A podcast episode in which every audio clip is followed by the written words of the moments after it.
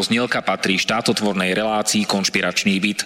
Poslaním relácie je boj proti nekalým praktikám, svojvôle, bezpráviu a organizovanému zločinu v orgánoch verejnej správy, boj proti korupcii a zneužívaniu štátnej moci na kšefty a súkromné záujmy.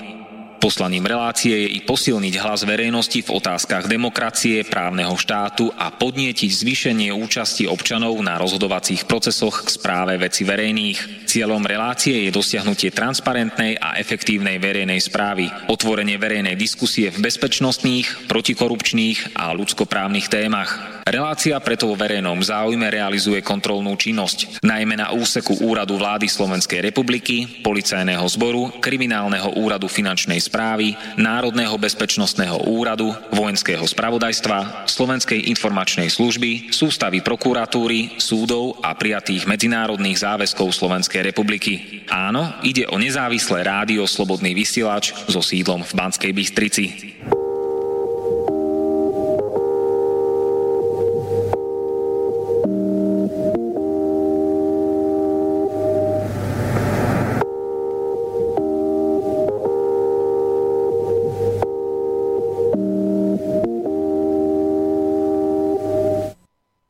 Počúvate slobodné, nezávislé a necenzurované vysielanie z konšpiračného bytu na Hatalovej ulici v Bratislave. Práve odtiaľto vysielame pravdivé slova a informácie. Preto z konšpiračného bytu sa dopočujete to, čo sa nedočítate a nedozviete v novom čase, denníku N, televízii Markíza, RTVS a ďalších prorežimových médiách, ktoré slúžia skorumpovaným politikom a ich prisluhovačom a poskokom. Je štvrtok, 6. decembra 2018. Dnes je Mikuláš a teda si vypočujte túto dnešnú Mikulásku na dielku informácií. V prorežimových médiách sa tieto dni šíria správy, že sa našli nahrávky z kauzy Gorila v dome Mariana Kočnera. Rovnako sa šíria informácie o aktivistoch Greenpeace. Ale je to v skutočnosti iba festival dezinformácií a mediálnej manipulácie na objednávku predstaviteľov a pohlavárov tohto skorumpovaného režimu a prehnitého systému. Túto objednávku poslušne splnil ich poskok Jaromír Čižnár, ktorého si skorumpovaní politici dosadili na funkciu generálneho prokurátora. A to preto, aby tento Jaromír Čižnár pomáhal zločineckej mafii a chránil túto politickú žumpu.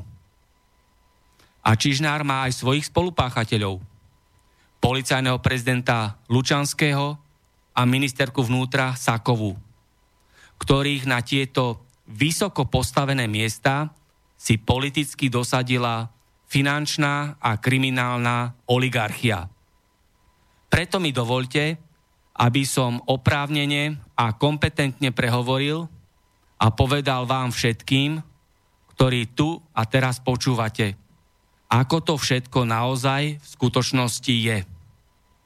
V dome Mariana Kočnera policia pri domovej prehliadke našla iba a len niekoľko neúplných nahrávok ktoré boli navyše nezákonne upravené a sú preto nepoužiteľné vo vyšetrovacom a súdnom konaní. Ale pritom celý spisový materiál ku kauze Gorila je pod kontrolou Bezpečnostnej rady Slovenskej republiky. Sú tam všetky kompletné zvukové nahrávky, keď sa odpočúval konšpiračný byt na Vazovovej ulici v Bratislave.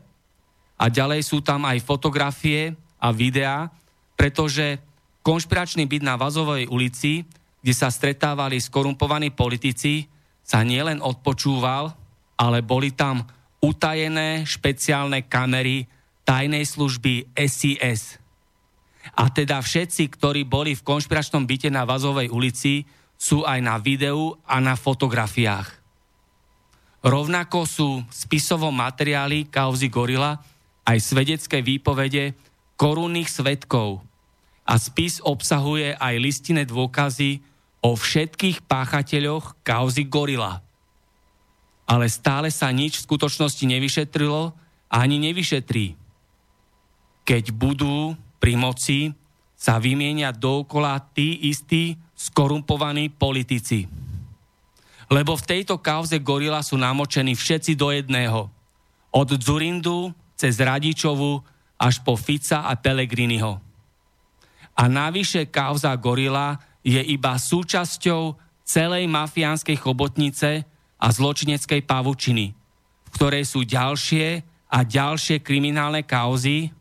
A teraz spomeniem iba niekoľké. Kauza Sasanka, kauza justičná mafia, kauza nájomní novinári, kauza nájomní vrahovia a nájomné vraždy, kauza daňové podvody a tak ďalej a tak ďalej. Polícia, prokuratúra, súdnictvo a tajná služba SIS si majú splniť svoje pracovné povinnosti, ktoré im prikazuje Ústava Slovenskej republiky a jej podriadené zákony. Za čo ich platíme my, občania a daňoví poplatníci, prostredníctvom štátneho rozpočtu. Policajti a prokurátori majú vyšetrovať a sudcovia majú odsúdiť skorumpovaných politikov, zločincov, mafiánov, zabijákov, zlodejov a vrahov. Ale prečo tomu tak nie je? Lebo skorumpovaní politici, ktorí šéfujú tomuto režimu, si politicky dosadili svojich poskokov na funkcie generálneho prokurátora, policajného prezidenta, šéfa tajnej služby SIS, riaditeľa kriminálneho úradu finančnej správy, riaditeľa vojenskej tajnej služby, riaditeľa Národného bezpečnostného úradu, riaditeľa Najvyššieho kontrolného úradu a tak ďalej. Preto tu na Slovensku žijeme v mafiánskej a skorumpovanej totalite.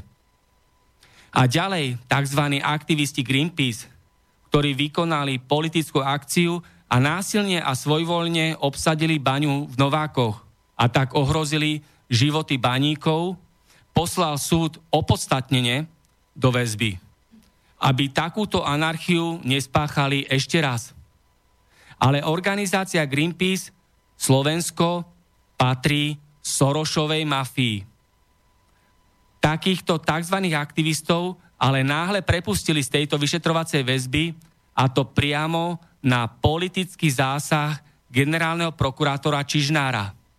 Prečo? Lebo generálny prokurátor Jaromír Čižnár patrí Sorošovcom a ešte k tomu aj návyše spolupracuje s cudzími zahraničnými tajnými službami. Preto tento Čižnár aj túto ich objednávku poslušne a ochotne vykonal. Riaditeľka Greenpeace Slovensko, ktorá sa volá Ivana Kohutková, tak som jej opakovane telefonoval počas týchto troch dňoch, aby prišla sem do konšpiračného bytu odpovedať na naše otázky. Telefonoval som jej priamo na zverejnené číslo pre média 0905 921 918. Ale ona sa schovávala a vypínala svoj mobil. Ako náhle som jej povedal, že som protikorupčný a protimafiánsky novinár z rádia Slobodný vysielač. Ďalej Fico v roku 2017 dal Sorošovým mimovládkam 30 miliónov eur. A v roku 2018 Fico na Sorošov pokyn dal za predsedu vlády svojho poskoka a podriadeného Pelegriniho. Preto vládne rošády neboli náhody a nebol to ani štátny prevrat, o ktorom tak radi rozprávajú Fico, Bugár, Danko a ich pochlebovači a tzv. opozičníci. Ale bol to politický podvod v trojdohode Fico, Soroš, Kiska. Jedni skorumpovaní politici a zlodeji chcú iba a len vymeniť druhých. A to, čo nám tu predvádzajú, nerieši naše každodenné problémy, ale problémy, ako sa držať za každú cenu pri válove. Ako prasce. Politická iniciatíva Záslušné Slovensko a tzv. veľké protikorupčné pochody boli a naďalej sú iba cieľom na mocenské výmeny vo vláde aby jedných zlodejov a skorumpovaných politikov vo vláde vymenili druhí zlodeji a skorumpovaní politici. Táto politická žumpa a skorumpovaná totalita by pokračovala ďalej, keby Fica, Pelegriniho, Danka a Bugára nahradil Kiska, Sulík, Matovič, Kolár, Hlina a tak ďalej. Pretože politická iniciatíva Záslušné Slovensko a tzv. veľké protikorupčné pochody ukázali iba krik, hnev a dookola to isté na tribunách. Neponúkli žiadne konkrétne riešenia a opatrenia, ako zlepšiť stav Slovenska pre všetkých. Finančný a politický boj medzi mafiami o zmenky televízia Markíza v celkovej hodnote už 100 miliónov eur. V tomto boji medzi Kočnerovcami, Ruskovcami, Sorošovcami, Picovcami, Kiskovcami je zneužívaná polícia, advokácia, súdnictvo, úrady a tajné služby na súkromné kšefty a záujmy. Ide iba o to, kto koho okradne a kto na kom a koľko zarobí. Polícia v tomto štáte neexistuje, lebo takáto polícia slúži len zlodejom a mafiánom vo vláde a v parlamente. A preto policajní sluhovia ignorujú platné zákony a dôkazy, ktoré by ohrozili skorumpovaných politikov a finančnú oligarchiu a politickú mafiu. Súdnictvo neexistuje, lebo také súdnictvo, ktoré ignoruje Ústavu Slovenskej republiky a nerešpektuje základné zásady sudcovskej etiky, nie je súdnictvo, ale je to podvod. Rovnako, keď v advokácii sú skorumpovaní advokáti, to nie je advokácia. Ako jeden príklad za všetky, terajší minister spravodlivosti Gábor Gál, ktorý je advokát a minulý rok dával právne rady súkromným firmám, pri páchaní daňových podvodov z DPH. Čo viac k tomu dodať? Takíto skorumpovaní politici a ich prísluhovači spáchali to, že šestkrát som bol policiou vykonštruovane zatknutý a vystavený krutým výsluchom.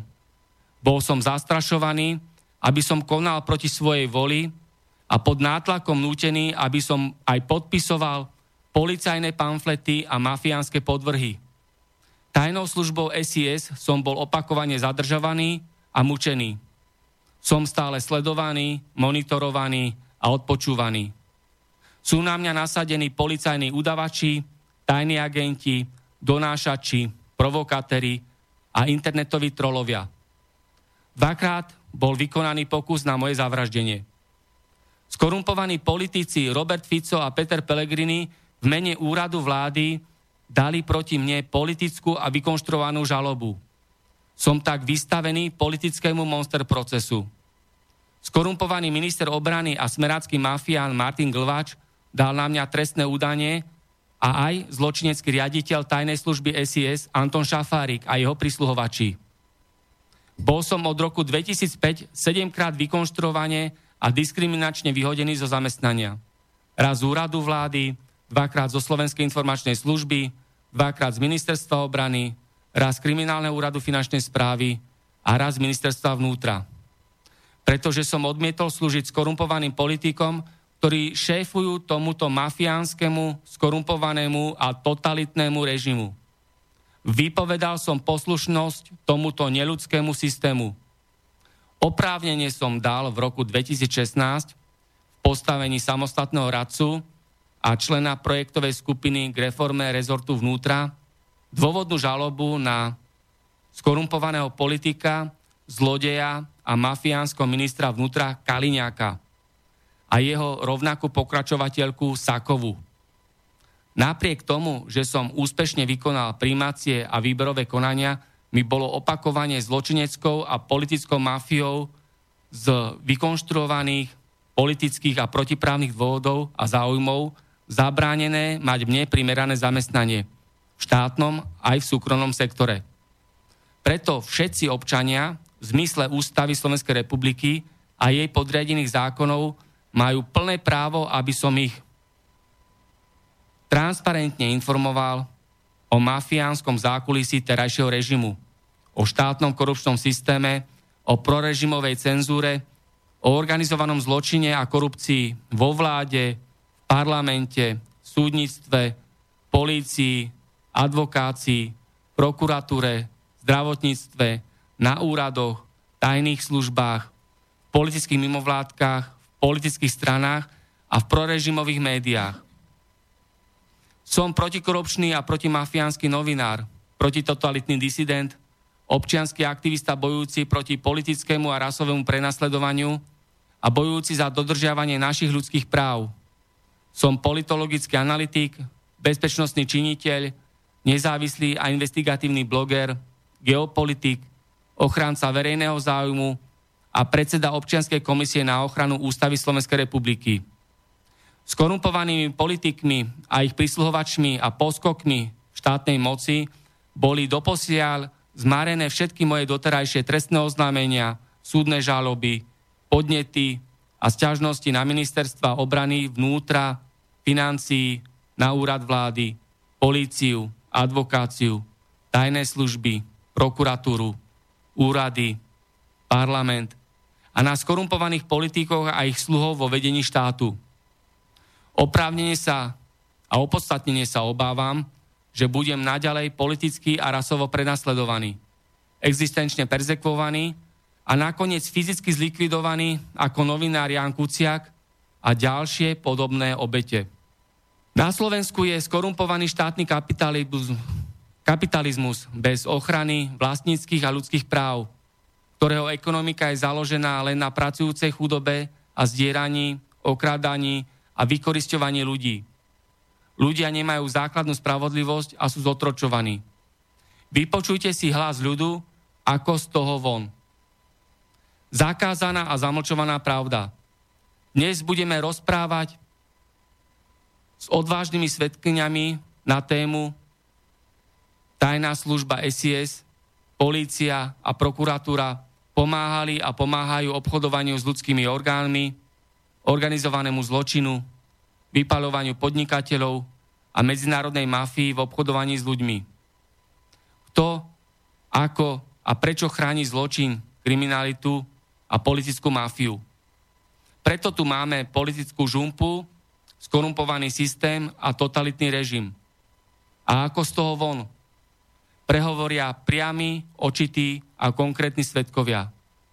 Prehovoria štyri odvážne ženy – Dovolte mi teraz privítať tu v konšpiračnom byte pani Milku. Dobrý deň.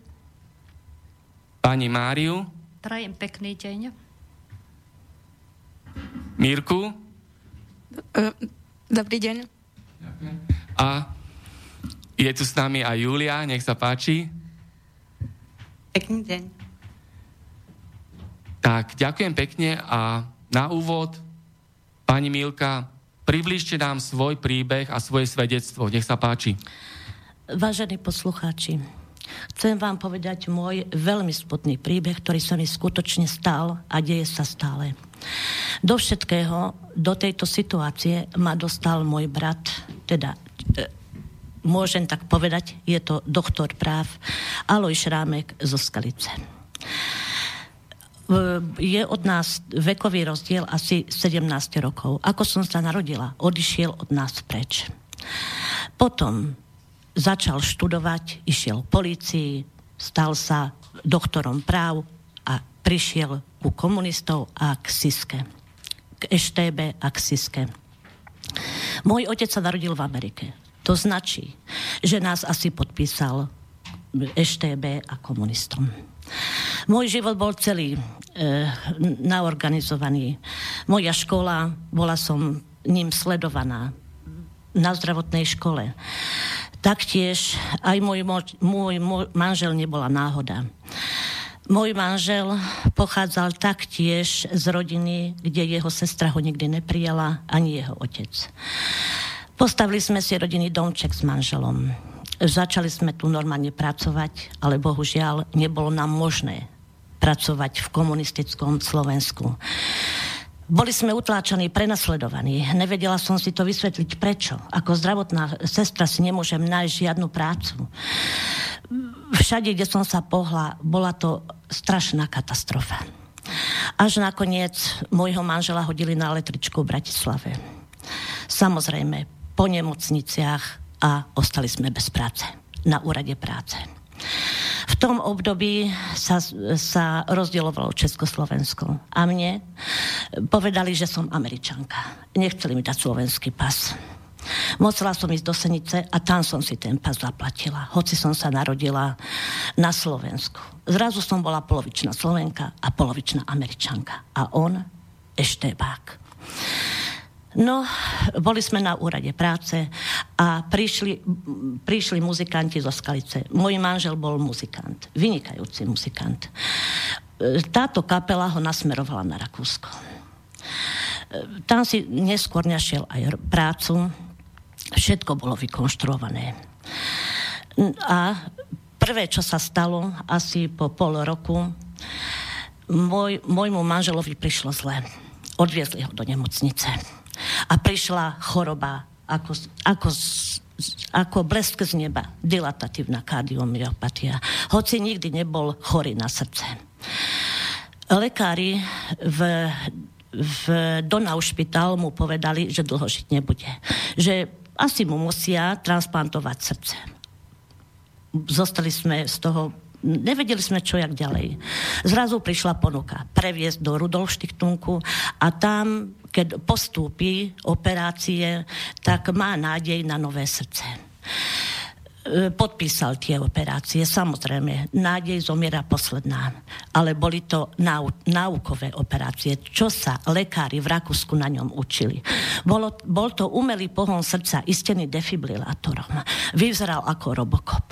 Všade mal káble. Bola to malá katastrofa takto žil asi 4-5 rokov a začali chodiť infekcie, infekty.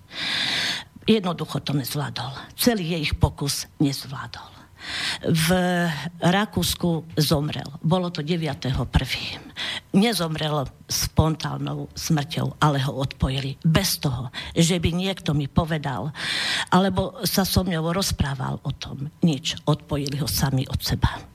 Ja som sa rozhodla, že ho previezem na Slovensko, ale ešte predtým, ešte predtým nezomrel, som zabudla povedať. Povedali, že ho monitorujú satelitom a donútili nás tam fakticky kúpiť malý rodinný dom v jednej dedinke. No, potom teda zomrel a ja som ho priviezla na Slovensko do obce Borskej Mikuláš pochovať. Pochovala som ho. Zaujímavé bolo to, že neprešiel tu pitvou. To bolo v roku 2006. Bolo to zákonom dané. Viezla ho pohrebná firma Pieta. No a po tomto pohrebe prišiel za mnou môj syn a hovorí, aby som dom v Borskom Mikuláši prepísala na jeho syna. Odmietla som to. A tam začalo na cintorine v Borskom Mikuláši začalo peklo. Ale to peklo bolo všetko vykonštruované. Za pol roka pán Stašek, jeden e, príslušník policie, prišiel za mnou a hovorí mi, Prečo, prečo nepožiadaš o exuláciu? Ty máš trvalý pobyt v Rakúsku, prečo ho nechávaš v tom Borskom Mikuláši? Požiadaj a odvezol a bude pokoj. A ja som, ja som posluchla. Prečo? Je to, bol to policajt. Ja som si myslela, že mi dobre radí. No a išla som vybaviť exhumáciu. Išlo to ako po masle. Hygiena. Žiaden problém. E, obecný úrad v Borskom Mikuláši. Žiaden problém.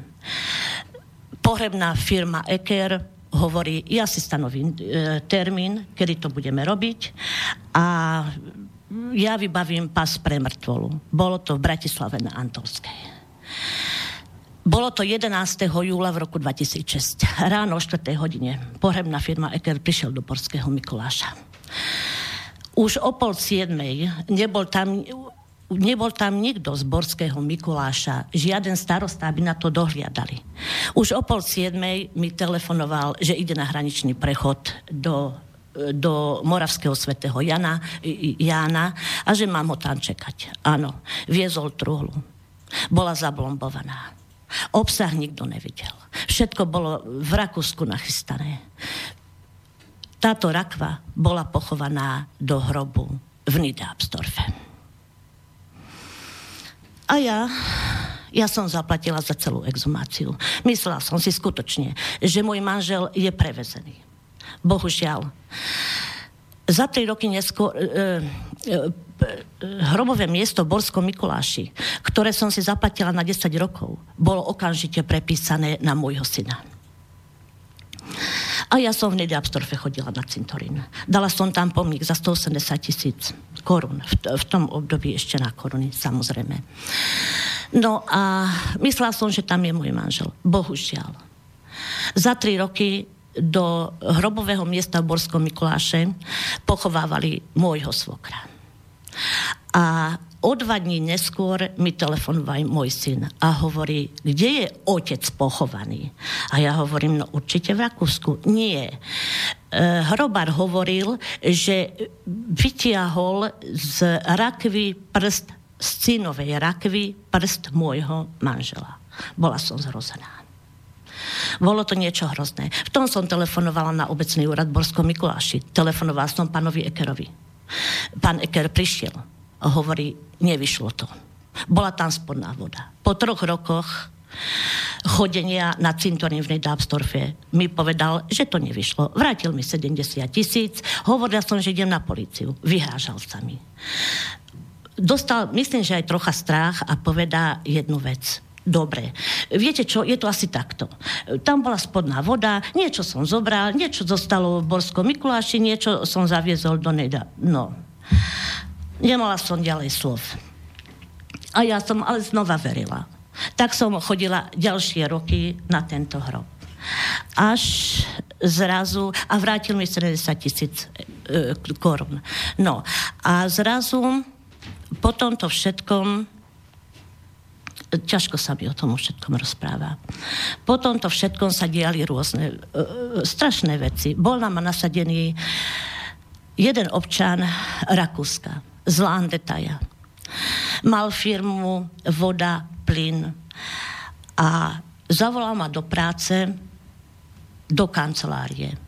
Bolo mi to nápadné, veď Slovenku a čože, do kancelárie, No a zrazu som zistila, že kedy si jeho matka bývala v, na Morave, v Božiciach, kde bývala moja sestrenica toho času a za Benešových dekrétov mu zebrali všetok majetok.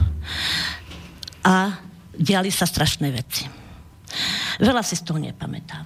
Asi mi dával drogy. Nie, že asi. Určite. Dvakrát som sa ocitla v nemocnici, v Myslbachu. Robili na mne testy. Na cigarety. Viem to určite. Pichli mi inekciu v Myslbachu. Nevedela som o seba. Stačila som ešte prísť do Borského Mikulášu. Nevedela som o sebe asi dva týždne.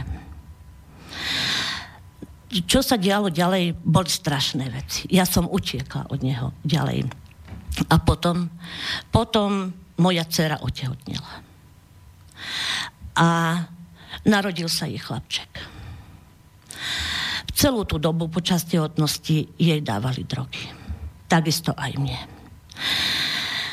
Keď sa narodil malý chlapček, bolo to, bolo to strašné niečo. Jej manžel utiekol. Utiekol, lebo bol aj on na ňu nasadený. Vlastne bol na ňu nasadený a keď zistil, čo sa všetko deje, tak utiekol. Nechajú s maličkým chlapčekom. V, videla som, že je veľmi zlé. Moju dceru som odviezla do azylového domu do Skalice. Nevedela som si rady, boli sme v ohrození života. V Skalici, v azylovém domu som povedala, čo sa vlastne všetko deje. Aby dávali na ňu pozor za tri mesiace ju otrávili. Otrávili aj dvoročné chlapčeka. Moja dcera ležela na internom v Skalici, chlapček na detskom. Všetko bolo zmanipulované. Neurobili toxické testy. Snažili sa ju dostať na psychiatriu. Prišla sociálka. Ukradli jej dieťa. Z náručia. Dieťa plakalo mojej cery absolútne nedali predbežné opatrenia o odobratí dieťaťa. Zo súdu jej neprišlo nič. Stratila dieťa. Je, je u jej ex-manžela. Už tri roky chodí pred Lidl sa pozerať na svojho vlastného syna každú stredu a piatok. Dobre. Teraz pani Mária, môžete to doplniť? Nech sa páči. No, ja by som eh, chcela teda porozprávať svoj príbeh. Môj príbeh sa začal tak v roku 2010, keď mojej matke diagnostikovali zhubný nádor. Bolo to v nemocnici v Malackách, docent Bazovský a odmietla ísť do nemocnice. Ja som vtedy tomu nerozumela prečo, lebo bola zhruba tak 9 rokov chorá, Chodili sme po lekároch, po nemocniciach, 5 krát bola hospitalizovaná. Ja som ju z nemocnice vždy doviezla v horšom stave ako v lepšom. A potom som vlastne pochopila, prečo do tej nemocnice nechcela ísť. Povedali jej, že by mala byť operovaná, no a ona nechcela ani počuť. Tak ja som zavolala môjho brata, sestru a som ich s tým oboznámila. Ja som pracovala teda v Kutoch na stanici a chodila som na železničnú polikliniku sem do Bratislavy. A v tom období ma bolela veľmi chrbtica a pýtala som sa môjho ošetrujúceho lekára, pána doktora Hostiaka, že čo má vlastne robiť keď táto matka odmieta ísť do nemocnice a on hovorí, že nechá tomu voľný priebeh, lebo pri jej diagnózach chodili sme na kardiologické, na cievne, na cukrovku, na neurologické, že by to nevydržala a že ona by liečbu chemoterapiou ako nevydržala. No, bola som rok e, teda práce neschopná, a namiesto toho, aby ma liečili na neurológii, tak ma nasmerovali na psychiatriu. Bola som veľmi prekvapená, ako to všetko ľahko išlo.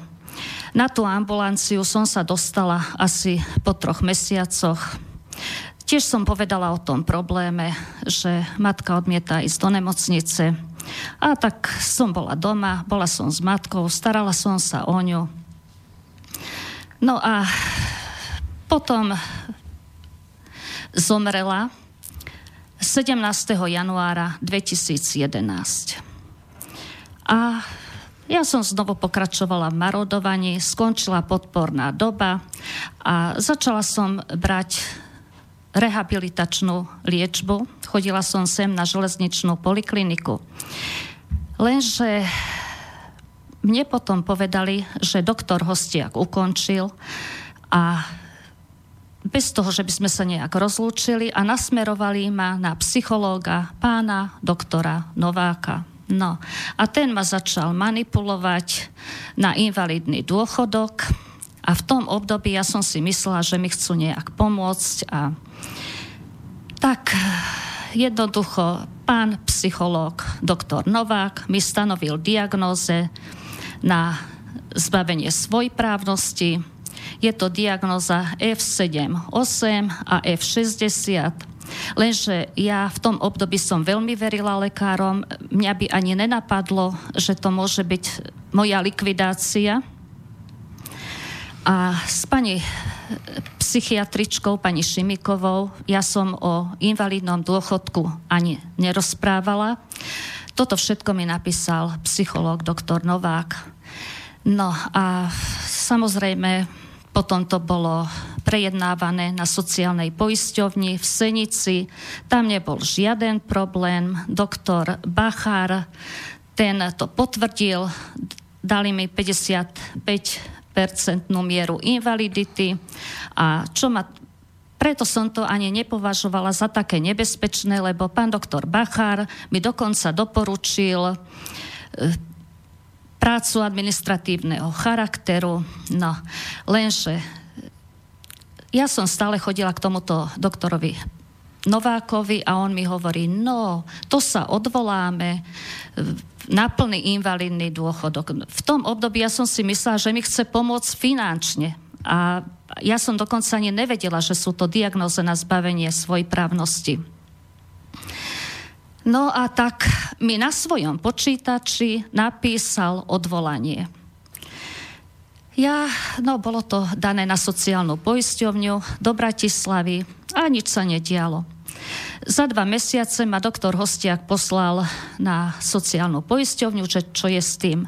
Ja som tam prišla, oni to odvolanie vyhľadali a mi povedali, že je tam uvedené zlé rodné číslo, že to mi doktor Novák napísal zle, len ja som si to vtedy nevšimla a povedali mi, že aby som to opravila vlastnou rukou a že teda aby som čakala. No.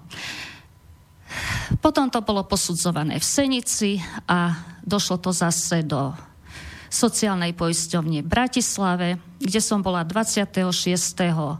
1. 2012 a tam mi ten invalidný dôchodok odobrali, stanovili mi mieru invalidity 40%, kedy iba 1% chýbalo, aby som dostala nejaké peniaze.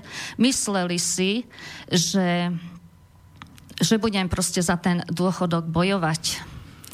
No a tak ja som zase doktora Nováka o tom informovala, že mi to zobrali a on hovorí, no to sa odvoláme, to sa odvoláme.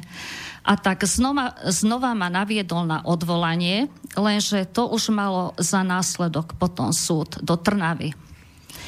No a tak vlastne ma naviedol ešte aj na súd do Trnavy a tým sa stalo to, že mne tie diagnóze potvrdili. Ja dneska, mne sa dneska veľmi ťažko žije s týmito diagnózami, lebo to začali využívať všetci ľudia v dedine, ktorý môj brat Judr Aloj Šrámek popomáhal. Ja som sa vždy veľmi divila tomu, prečo je z našej dediny toľko colníkov, policajtov. Dneska viem, že pracovníci obecného úradu, to boli jeho ľudia, pracovníci družstva, školy, ústavu sociálnych služieb, to boli všetko jeho ľudia. No a tak, tak ma začali kontrolovať, prenasledovať. No a ja potom vlastne som išla na ten súd, tam mi to potvrdili. No a ja som zostala bez centu. No a e, ešte doktor Novák mi povedal, že aby som mu zatelefonovala po tom súde a on už mi nebral telefón.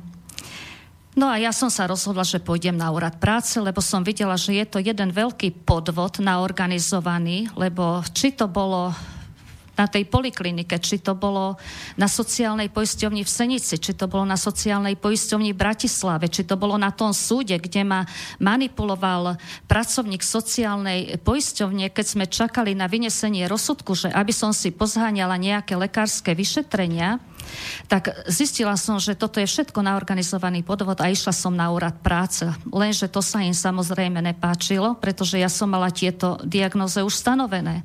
A tak títo ľudia z dediny ma prenasledovali v obchode, pretože ja už som bola bez peňazí a kontrolovali ma a proste kde som sa v tej dedine pohla, tak som bola sledovaná, kontrolovaná. No a tak som potom prežila v Slovenskej republike 4 roky.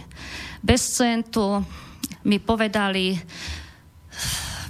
na úrade práce, že tam poukázali na druhé číslo rodinného domu, ktoré je vo dvore.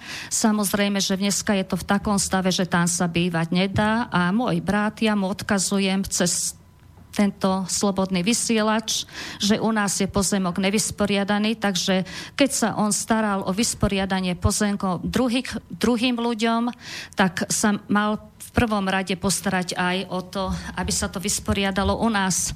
Takže na predaj to nebolo. No a tak ma začali prenasledovať a toto je asi tak môj príbeh. Ja som potom písala na úrad dohľadu nad zdravotnou starostlivosťou, lenže tam mi prišla taká odpoveď, že sa mi snažili pomôcť, že sa mi snažili, no ja neviem, ja teda nie som lekár, ja som nevedela v tom období, že sú to diagnoze na zbavenie svojprávnosti, ale lekári to určite všetci vedeli, takže vedeli, o čo sa jedná, tak oni museli dobre vedieť, že to nebola pomoc, ale bola to moja likvidácia.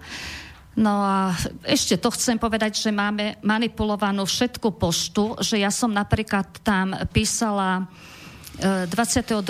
júna a úrad dohľadu to dostal až 30. E, júna, až za 8 dní. Proste tá pošta je buď zadržiavaná alebo manipulovaná a No, toľko by som chcela k môjmu príbehu. Ja sa vás teraz pýtam, kde máte trvalý pobyt a či dostávate teda dôchodok? Áno, trvalý pobyt mám Štúrova 135, Borský Júr a áno, teraz už mám starobný dôchodok po tých, šty- áno, po tých štyroch rokoch ja som si vlastne potom už požiadala. Aj tam boli porobené podvody. Keď som si bola vybavovať starobný dôchodok, lebo bola aj moja sestra a naviedli ju, aby si aj ona vybavila, že má nárok po manželovi a mysleli si, že to neohlási v Rakúsku, a že ju tam potom bude prenasledovať policia. Takže aj tam boli porobené podvody pri vybavovaní tohto. A ešte som si myslela to, že sa príde na podvody, lebo prakticky ja ten invalidný dôchodok som brala, ešte som, som bola u zamestnávateľa, Cargo, Kúty, a som si myslela, že pri vybavovaní dôchodku sa na to príde.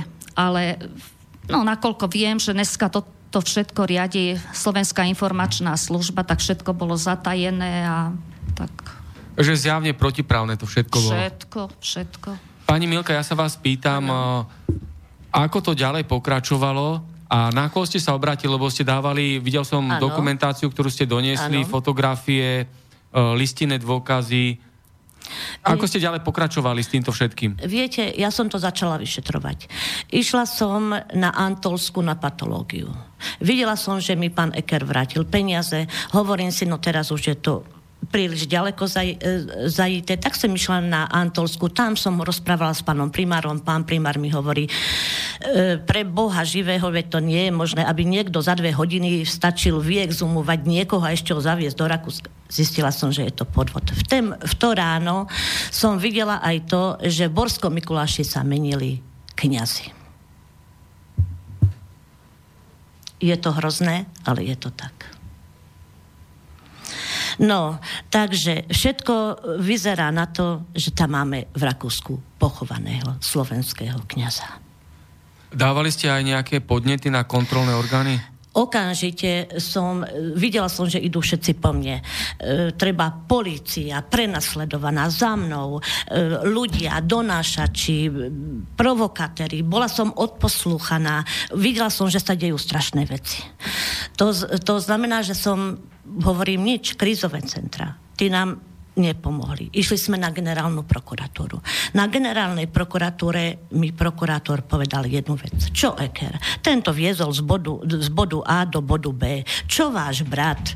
Brat Eštébák, čo chodil za Lorencom, ale kňazi za ním chodia. Bola som v šoku. Ako sa volá ten prokurátor? Haniker. Haniker. Áno. Áno. No a hovorím, idete do toho. Bola som z toho v šoku pre Boha živého. Ja som myslela, že sa ide niečo vyšetrovať. Samozrejme, veď tu je vražda.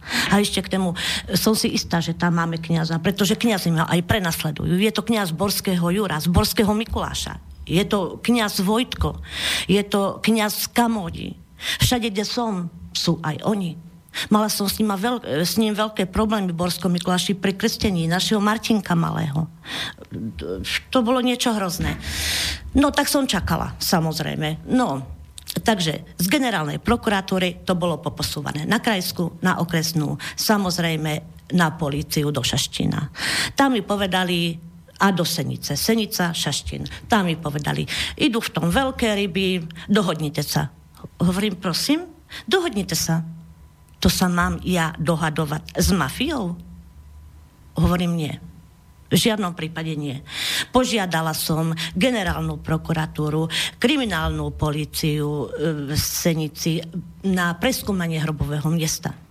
A aby sa napojili na rakúske orgány a aby tam bol hrob preskúmaný. Nakoľko je tam náš občan, ale nie môj manžel. Nie je to môj manžel. No po tomto všetkom začali sa diať strašné veci. Aké? Havárie aut. Mali prvé, ste prerezaný výfugaj? To je teraz. Ale prvé, čo sa stalo, v Borskom Jure som stala pred mojou sestrou. Neposypali tam cestu. Ide v tom aj obecný úrad, Borský Jur, Borský Mikuláš. Neposypali tam cestu. Vykonštruovaná havária. Bola to nejaká pani Totová z Bratislavy. Robila sa, že dostane šmik, ale nie. Chcela to. Bol to zámer. A moje auto išlo do servisu Libuša. Bolo na rakúskych značkách. Auto technicky zničené. Auto, ktoré bolo po, po STKčke v Rakúsku, bolo technicky zničené. Zobrala som si auto ďalšie od mojej sestry. Bola majiteľka. Moje auto mám e, monitorované a som odpočúvaná. Presne bola naorganizovaná a vykonštruovaná ďalšia havária v, bo, e, v Šaštine Stražoch. Polícia, som si dnes istá, že je to policia v Šaštine, ktorá toto všetko robí. Dáva prekážky. Dali mi prekážku, hoci sa na ceste nič nerobilo. A odzadu? Odzadu v plnej pare na mňa narazil e, pán Hubka z Pezinku Prišla policia zo Šaština, podali si ruky. Bolo to hrozné. Auto rozbité, ja v šoku. Myslela som, že neprežijem. Zavolala som nehodovku zo Senice. Prišli. Chceli mi zobrať papiere. Šoferák. Bola som... Bola, nevedela, neverila som vlastným očiam ani ušiam. Nebolo to možné.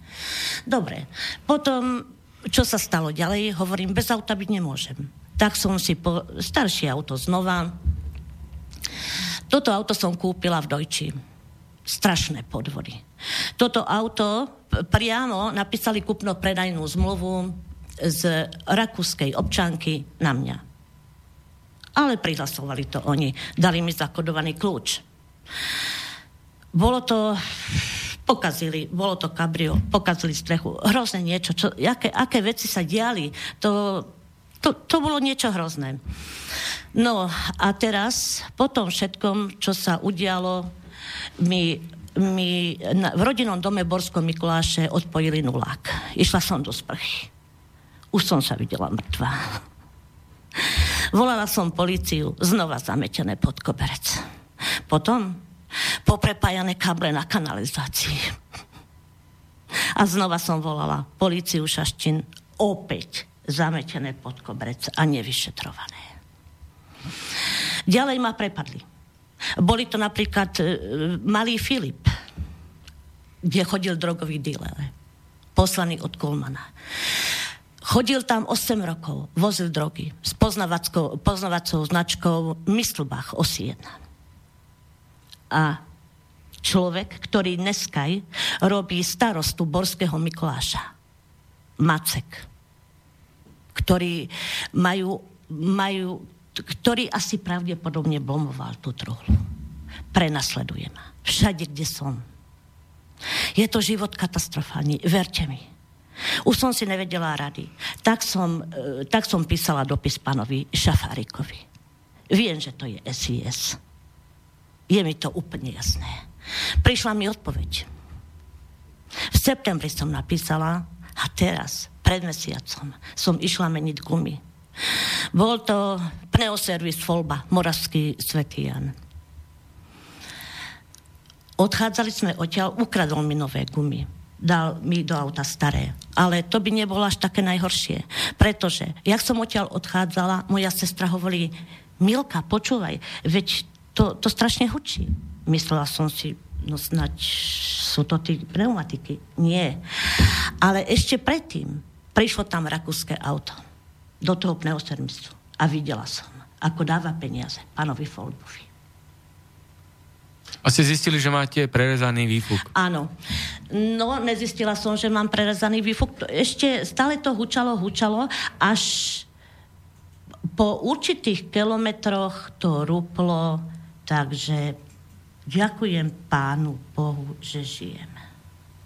To vám poviem otvorene. Bolo to hrozné.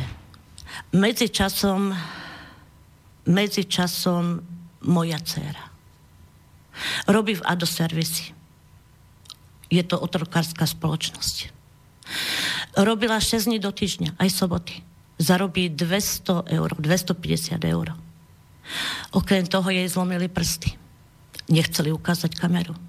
Teraz, minulý týždeň, jej hodili e, drevo do hlavy tohoto času ma roduje. Znova neukázali nám, odmietli. Nahlásili ste to na inšpektorát práce a policiu? E, hlásili sme to na policiu, nič sa nerobí. Nič Neukázali kamerové nie, zábery? Nie, nie, nie, nie. Nie, bohužiaľ je mi to ľúto. A ja sa spýtam, e, keď ste dávali aj v Rakúsku na nejaké úrady, stiažnosti, podnety, ako to dopadlo a respektíve aj tu ste dávali na prokuratúru a na ďalšie vyšetrovacie orgány? Nikto nič. Všetko nikto zametené. Nič. Nikto nič, všetko zametené pod kobrec ba. E, nakoniec začala, začalo robiť to, že ste našli akúsi psychiatričku v Malackách a tam mi začala posielať predvolánky na psychiatrie. To... Takže vás chceli urobiť, o, zbaviť svojprávnosti. Áno, áno, áno. Aby... A, áno. A čo spravili rakúske úrady? No, Poviem vám, napríklad, nič. Povedali mi, aby som hrob nechala zarostnúť. Nemám tam chodiť. A vás sa spýtam, pani Mária, to, toto vykonštruované a protiprávne zbavovanie svojprávnosti, asi nie ste jediná obeď. Poznáte aj nejaké ďalšie obete a aj ste sa nejako bránili spoločne, alebo ako ste sa bránili? Ja nepoznám. Ja som týmto prešla a ja si myslím, že takýchto ľudí je veľa. Naletia to, lekárom. Že sú to praktiky EŠTB a ja si myslím, že tu, keď aj prebehla nežná revolúcia, ale že sa tu nič neudialo, že po EŠTB nastúpilo SIS a že pokračujú v tom istom a likvidujú ľudí cez psychiatrie. Ja som toho príkladom. Tak ja sa vás pýtam, e, je tento štát demokratický, spravodlivý, tento štát, fungujúci? Tento štát nie je demokratický a ešte chcem povedať, e, to, čo sa dialo Borskom Mikuláši na cintoríne, že tam bol devastovaný hrob, je hrob devastovaný aj Borskom Jure. Naši rodičia nikomu nič neurobili. Otec bol prenasledovaný, lebo sa narodil v Spojených štátoch amerických bol aj v Slovenskom národnom povstaní, nedostával dôchodok. My ako deti sme nedostávali rodinné prídavky. A ja som sa diala, prečo, čudovala som sa, že napríklad mne kopali pod domom odpady. Alebo dali mi tam takého suseda, čo moja matka vlastne, jej zdravotný stav sa potom ešte zhoršil, on tam dával psa. Ja som sa čudovala, prečo sa toto všetko deje. A ja viem, že toto organizoval môj brat, on nám tam dával týchto ľudí, alebo nás neoprávnene udávali. A Proste ťažko sa nám žilo, ale naši rodičia si nezaslúžili, aby mali devastovaný hrob. A je to roky robené.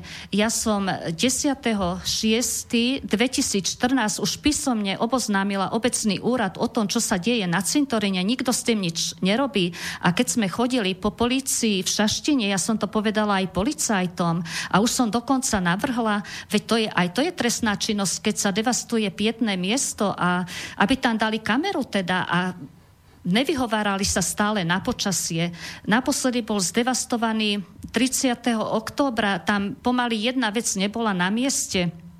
Takže ja by som aj cez tento slobodný vysielač chcela vyzvať konečne obecný úrad Borskom svetom Jure, nech s tým niečo robia. Prečo majú naši rodičia mať zdevastovaný hrob? Napríklad po pohrebe boli povyhadzované vence mimo hrobu a oni mi povedia, že toto robia deti. Oni sa vyhovoria na deti. Ne, to robí niekto premyslenie. Kradnú sa tam veci, rozbijajú lampáše, svietníky, kytice, že a to, to už je, to je úplné tý, psychické týranie, keď ja dojdem na cintorín a vidím, keď aj není tak zdevastovaný, ale vidím, že tam niečo chybuje, alebo to tam niekto popresúva, alebo začali naše predmety presúvať na cudzie hroby, že nech s tým už konečne niečo robia. No nech sa páči, pani Milka. Chcem povedať iba toľko, bojím sa o svoj vlastný život. Áno. Bolo mi už toľkokrát čiahnuté, že, že skutku neviem, koľko dní tu ešte budem. Ani neviete, na koho sa môžete obrátiť? Tu, nie, tu, není, tu není nikto, na koho by som sa mohla obrátiť. A ja není tu spýtam- nikto. Bola som na opozícii, hovoril, bola som na parlamente, bola som všade. Bola som všade, bola som V ktorej strane politické ste sa boli pýtať alebo hľadať pomoc? u pána Sulika. Strana Sloboda a Solidarita. Áno, A nič. za akým výsledkom? Žiadnym. My dokonca nemáme ani právnika. My, si, my keď chceme ísť niekde, že by sme potrebovali právnika, tak nám Siska zakáže každého právnika, každý právnik ide od nás preč. Tak ja som požiadala stranu SAS, či by nám nedali nejakého právnika. Samozrejme, že my si ho zaplatíme. Nie, nič, nepomohli nám. A nejaké médiá, televíziu Markiza a podobne ste oslovili? Nie, neoslovila, lebo som videla, že v Trnave v Trnave tam bola Markíza, keď sme tam boli my vyšetrovaní, v tomto prípade vraždy, tejto vraždy v Borskom Mikuláše, čo sa stala. No a videla som, že tam je pán Rudkaj a snažil sa na mňa napojiť a videla som, že to nie je čestné. Že to nie je čestné. No. Takže nie, zatiaľ nie. Neverím. Viem, že SIS má pod sebou súdy, prokuratúru, políciu, ovláda média, ovláda počty, ovláda nás všetkých. Všetko je vykonštruované. Bojím sa o svoj vlastný život. Je, to, je, tu, je tu katastrofálny stav k životu. Je to totalitný štát? Je to totalitný štát. A kto potom ovláda tajnú službu SIS, politické strany, politické mimovládky? Je na to sa spýtam Mirky, ktorá k tomu má svoj vlastný analytický prehľad. Takže ďakujem, že som si mohla vypočuť e, tieto vaše príbehy. A chcem k tomu povedať toľko, že všetky tieto veci, ktoré sa vám dejú, vôbec nie sú náhoda. Nikdy neboli náhoda, ani nebudú náhoda, pretože toto všetko, táto genocída na vás, čo je páchaná aj na iných ľuďoch, aj na Martinkovi Bavolárovi, na, aj na mne, aj na našej kamarátke Julii, e, je proste, je to cieľom nového svetového po- poriadku, e, ktorý má za cieľ zlikvidovať 90% obyvateľstva planety Zeme. A všetko toto robia členovia tajných spolkov. Slovenská informačná služba je prepojená so skupinami, ako sú Čierna šlachta, Výbor 300, Guľatý stôl, uh, School and Bones, uh, to je ako le, uh, lepka kosti, Rímsky klub, skupina Bildenberg, Trilaterálna komisia, patria tam všetci tí hlavní členovia Slovenskej informačnej služby, ktorí sú prepojení aj so súdmi, s policajtmi, s prokuratúrou, aj generálnou, aj okresnou, aj krajskou prokuratúrou. Navzájom sú prepojení aj s podnikateľmi, aj s, s tzv. úspešnými lekármi, právnikmi, advokátskymi kanceláriami.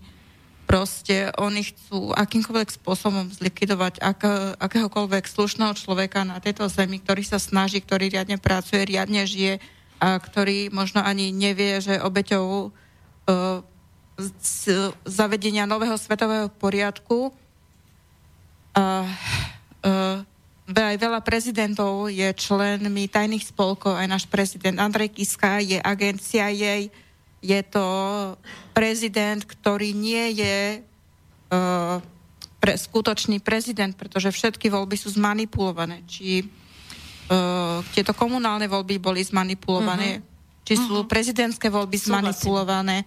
A kebyže tam chce ísť nejaký slušný človek, že chce kandidovať, Uh, máme tak volebný zákon postavený, že 15 tisíc hlasov je potrebné získať na to, ak by ste chceli kandidovať na funkciu prezidenta, alebo musíte získať 15 um, podpisov od poslancov v parlamente. Takže všetko je dopredu naplánované, nič nie je náhoda, ani tie prepadnutia, ani autonehody, všetko je to, sú to, je to ekonomické nájomné vraždy, dopredu naplánované.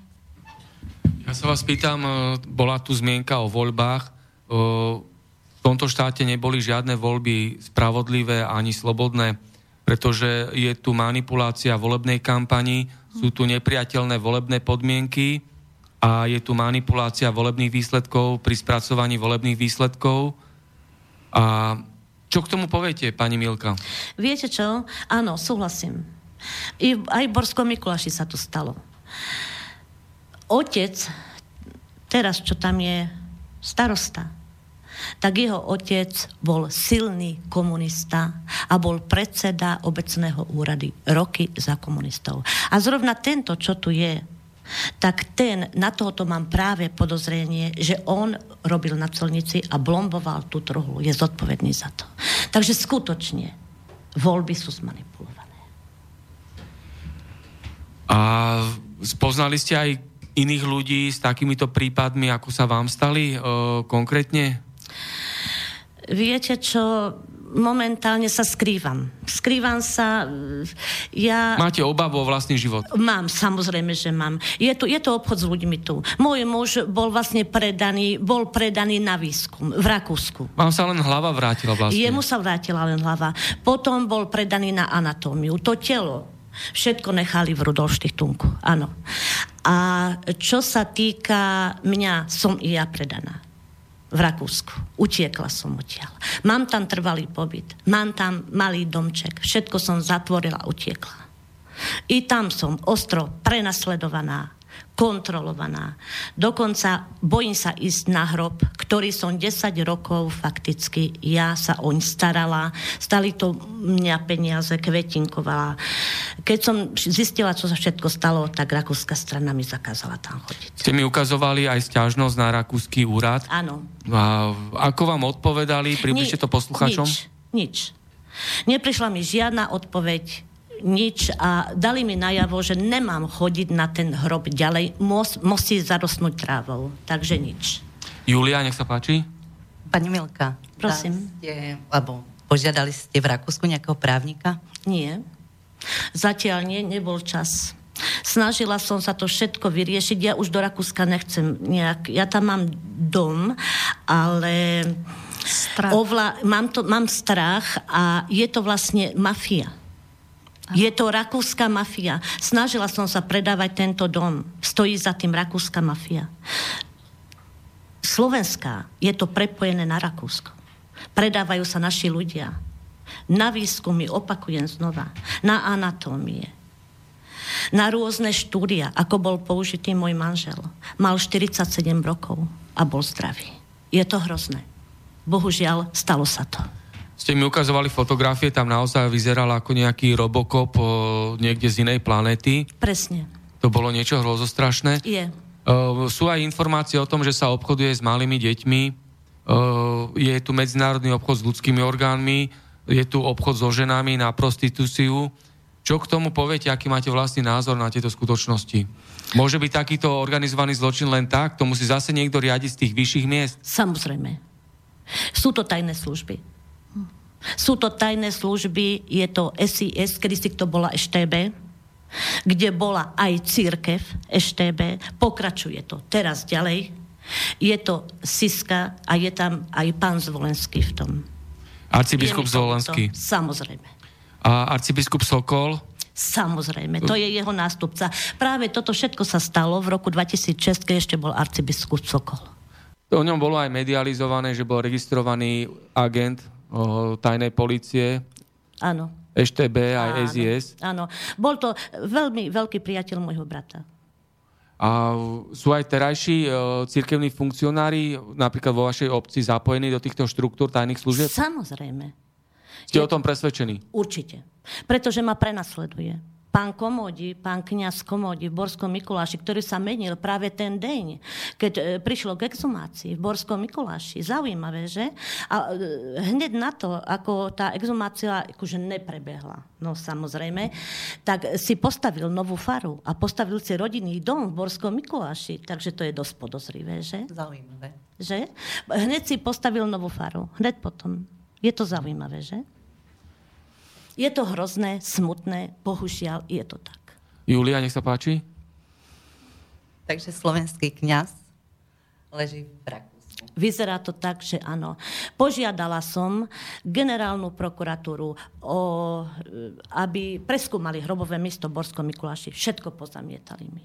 Nie je možné. Nikdy sa to nesmie otvoriť. Takáto odpoveď ústna prišla mi. Takže... Dôkazy sme videli. Áno, no, donesli ste množstvo rôznych listinných dôkazov, papierov, fotografií. Ešte takto. Viete, ono... Celé to vyšetrovanie bol jeden veľký podvod. Či to bolo Šaštín, Senica, Trnava. V Trnave dokonca bol tak veľký spáchaný podvod, bol to Mrázek. nejaký pán Mrázek, príslušník policie, ktorý mi hovorí, že viete čo, že všetko, čo vy budete rozprávať, ja to budem písať a všetko. Lenže ja, ja som tam bola 4 hodiny, on to všetko vypísal a dal mi to podpísať. Ja som myslela, že tam napísal to, čo som ja povedala. Vás Ale nebo, áno, áno. A ďalej to poslal na NAKU. Takže vy ste podpísali niečo, čo, čo, čo ste ani nevedeli, že vedela čo som, vedela som, že znaky, čo mi prišiel dopis, že to nie je to, čo som ja povedala. Všetko bolo zmanipulované. Bol toto celé vyšetrovanie bol jeden veľký podvod. Potom to znaky bolo e, dané na špeciálnu prokuratúru do Pezinku a zastavené. A koniec. Dali to do stratená. Samozrejme, povedané. samozrejme. Pretože e, ako? Slovenský kniaz a do Rakúska? Veď to je škandál. Ale keď to dáte v Rakúsku, právnikovi, tak vyskúšajte fakt dobrý právnik, čo je, tak pán doktor Bojer. Cisestorfe. Mm, myslím možno, že poznám, to neviem, ale ovláda to mafia. Celý môj predaj... Práve celý môj predaj ovláda v Nidábstorfe, toho kľúč. maličkého, majú kľúč od v Nidábstorfe od môjho domu, tam v Nidábstorfe, to je maličký domek. Viete čo, rozbijajú tam domorodci mi všetko, proste ničia tam. Napríklad prídem tam a dajú mi tam sita na okna a takto proste z dielničky a tak. Ch, áno, je to hrozné. Ja, ja, je to hrozné, no. Je to hrozné. Ako sa môže postaviť proti ním, keď my vieme, že oni majú od toho domku kľúč a že tam si chodia ako po svojom a... Viete čo, ešte teraz začali aj devastovať ten hrob. Domorodci... A psa dávať k tomu hrobu. Je to hrozné, no. Čo vám poviem? Kým si dáme hudobnú predstavku, ja sa vás ešte spýtam, takú krátku otázku vám dám. Ako plánujete ďalej pokračovať? Žijeme tu ze sekundy na sekundu, z minuty na minutu, z dňa na deň. Takže tá otázka momentálne... Hmm. A Mirka ešte niečo má a pustím pesničku potom, nech sa páči. Áno, chcem iba toľko povedať, že teda, čo sa týka aj Slovenska, sú tu porušované články ústavy Slovenskej republiky, ktorá je riadne platná a zákonná. Článok 15. Každý má právo na život. Ľudský život je hodný ochrany už pred narodením.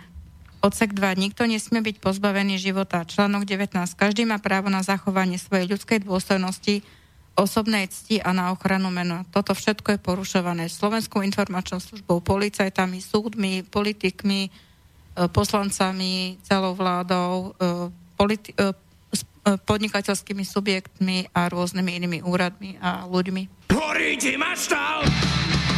Horí ti maštal! Horí ti maštal!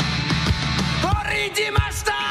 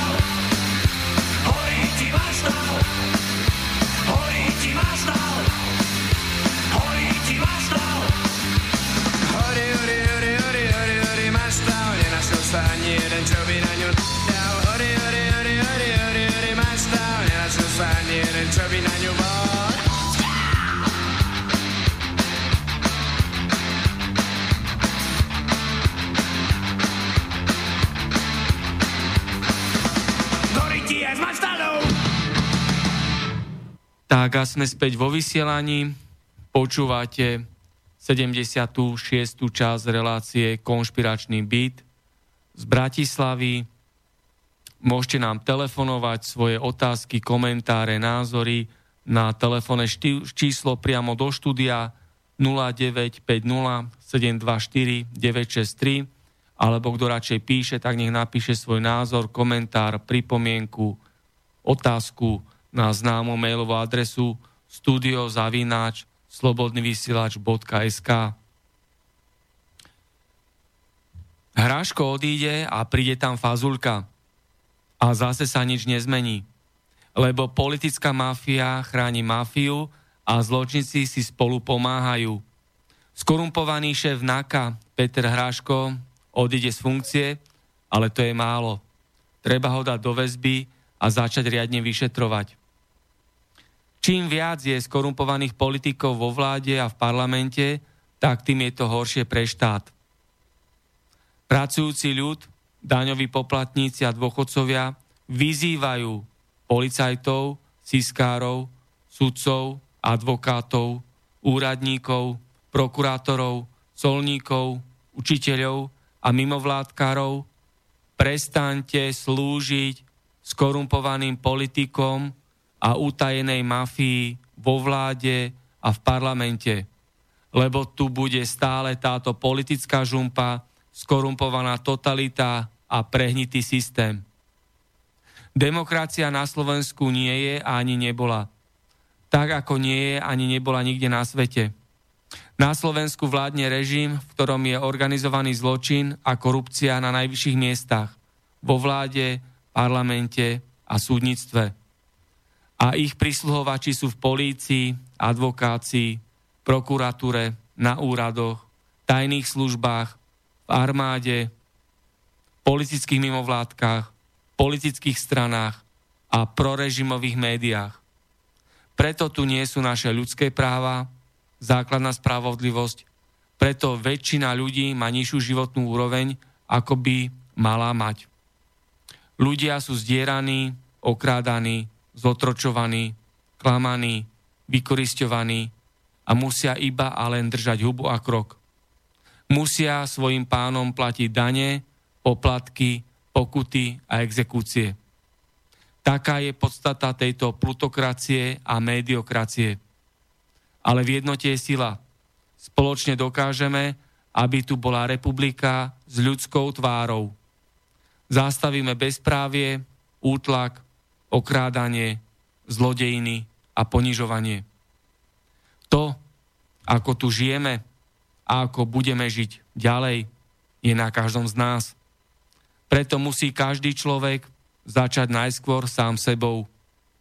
Musí dodržiavať morálne hodnoty a sám sa dať otázku, čo preto urobil, aby tu už ďalej nebol na Slovensku tento prehnitý režim, skorumpovaný systém, a táto totalita.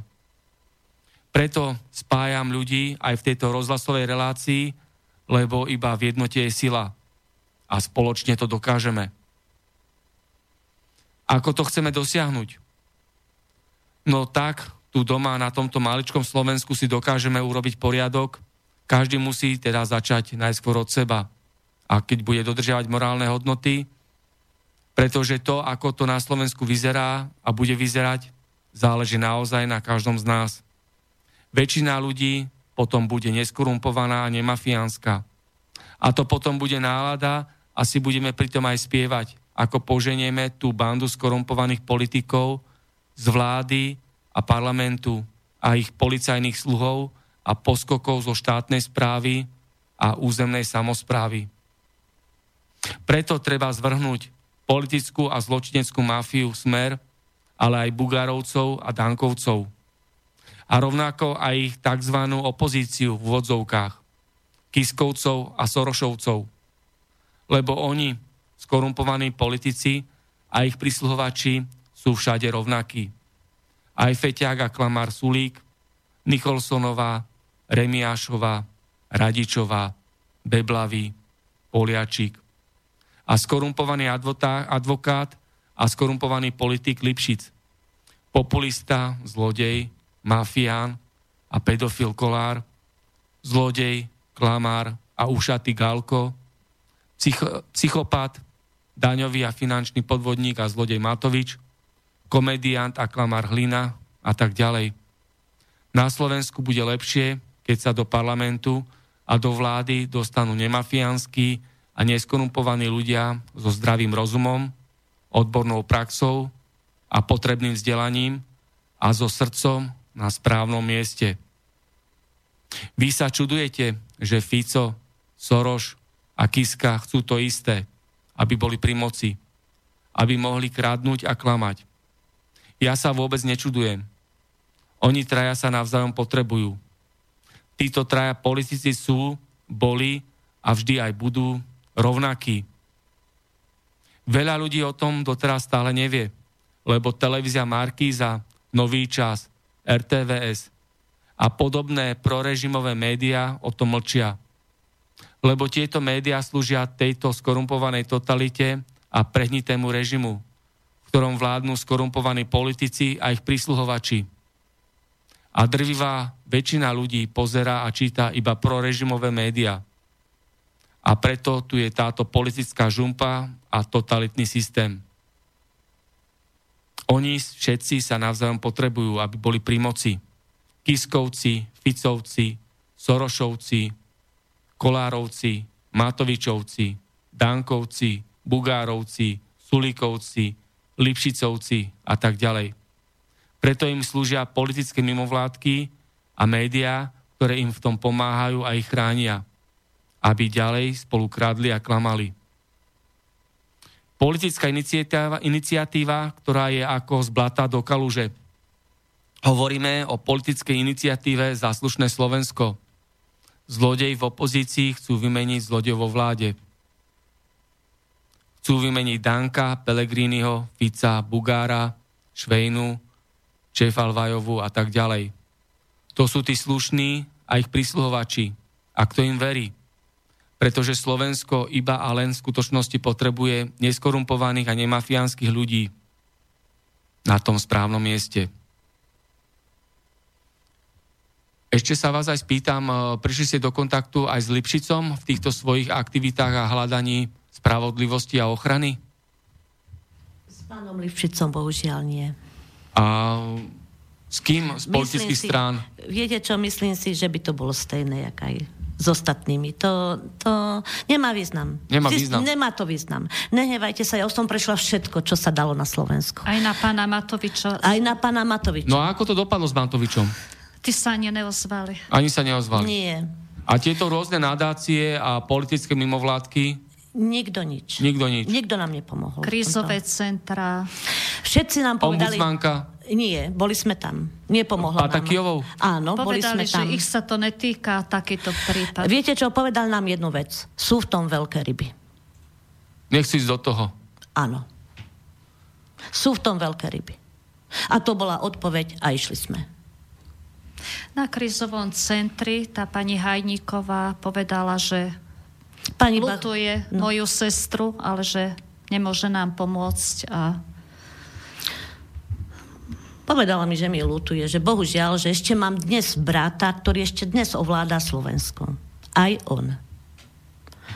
Ste spomínali, pani Mária, že doma sa vám aj stávajú také paranormálne, absurdné situácie. Môžete to približiť? Viete čo, mne sa chodí po dvore, po dome, ja mám pokazenú plynovú skrinku. Keď som zostala bez toho príjmu, tak mi pokazili dvierka na plynovej skrinke, mi ukazovali, že nebudem mať na plyn, tak e, som tam dala kameň, lebo ani to nedávam opraviť. Keby som to dala, tak si myslím, že by to pokazili znovu.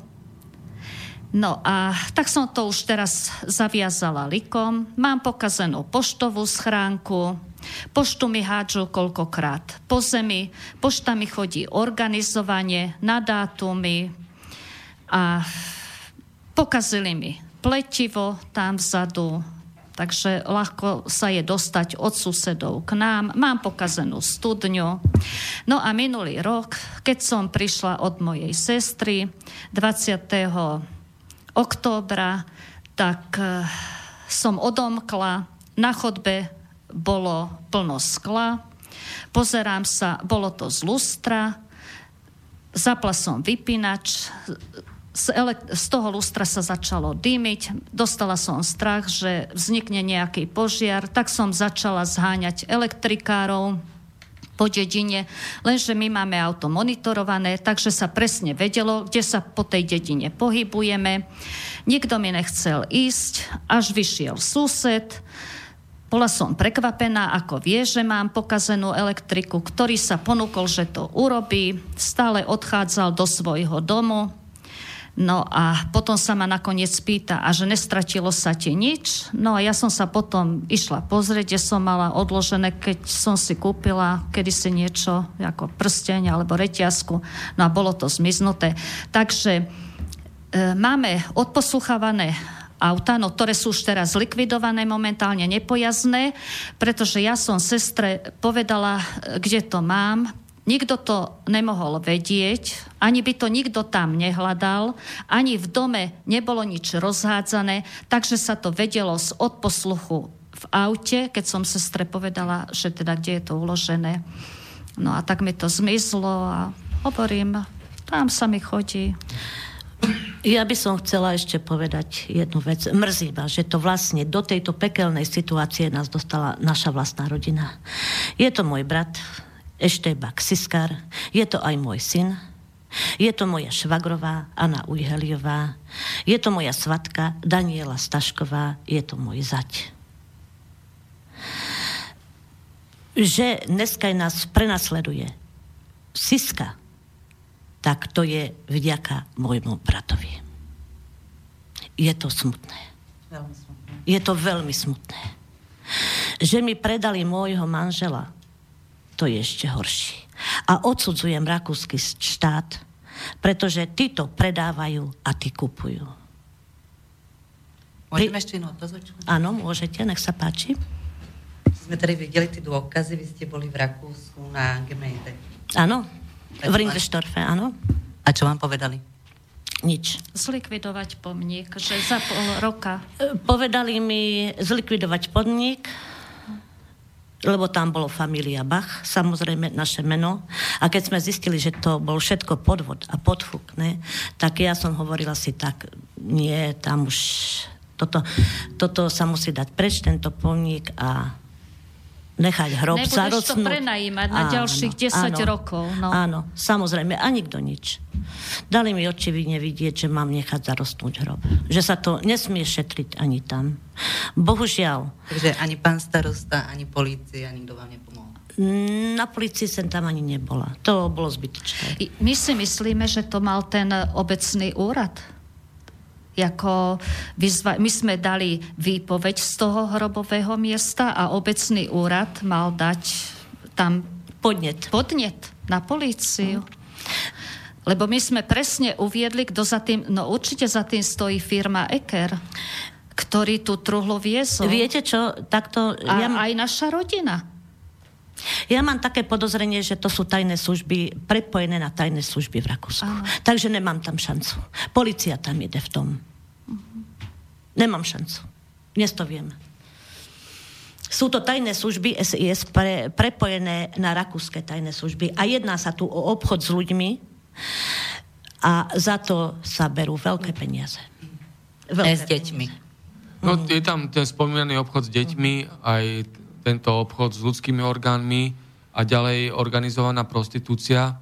E, máte poznatky aj o týchto skutočnostiach? Ja hovorím o svojem. Toto nie... Áno, mám troška. E, bola som v Landetaji. Videla som, ako tam myslí české ženy. Večer tam ešte bola, som sa s ňou rozprávala. Ráno mi povedali, hovorím, a kde je?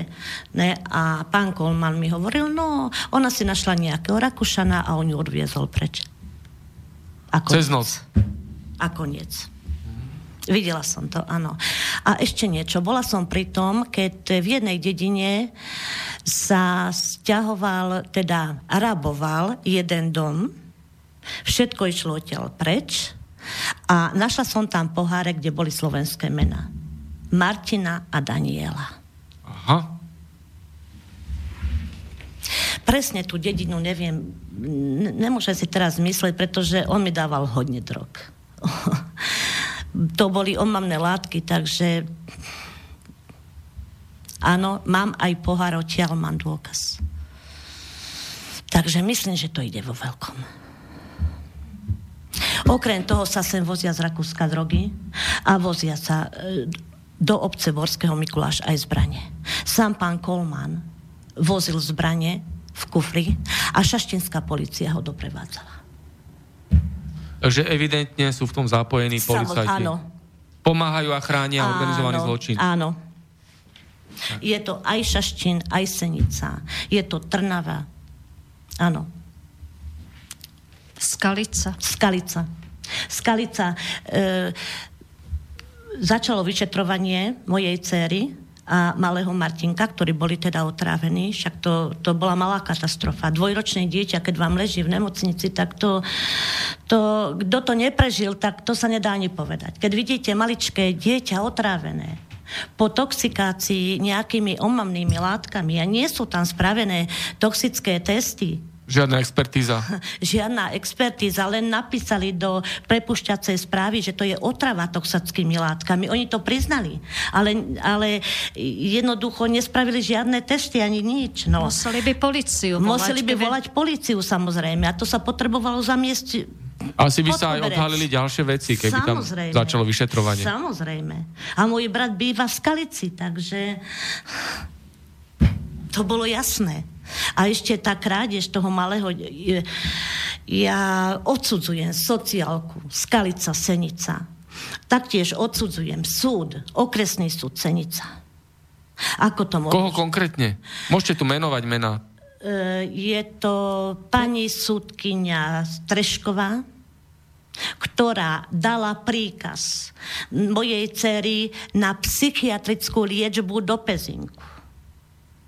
Dali jej to podpísať, keď bola otrávená toxickými látkami. Dodnes jej toto potvrdenie nechcú dať. Ona na tú psychiatriu skutočne išla do Malaciek. Ako to A výsledok dopadlo? zdravá. Dieťa ukradnuté, dieťa jej nedali. Tri On... roky chodí do Senice sa pozerať na svojho vlastného syna. Čakáme tri roky na súd v Trnave. Bohužiaľ, nič sa nedieje. Chlapček je nešťastný. Chce maminku. Uk- táto Slovenská republika ukradla zdravej matke dieťa. Hamba. Hamba všetkým. Hambite sa. Súdy, prokuratúra, policia, hlavne šaštín straže, čo ma prenasledujete. Kde som, všade ste aj vy. Prišli, napríklad nás prenasledovali na hraničný prechod e, Moravskom Svetom Jáne. A... Do Hohenau. Áno. No.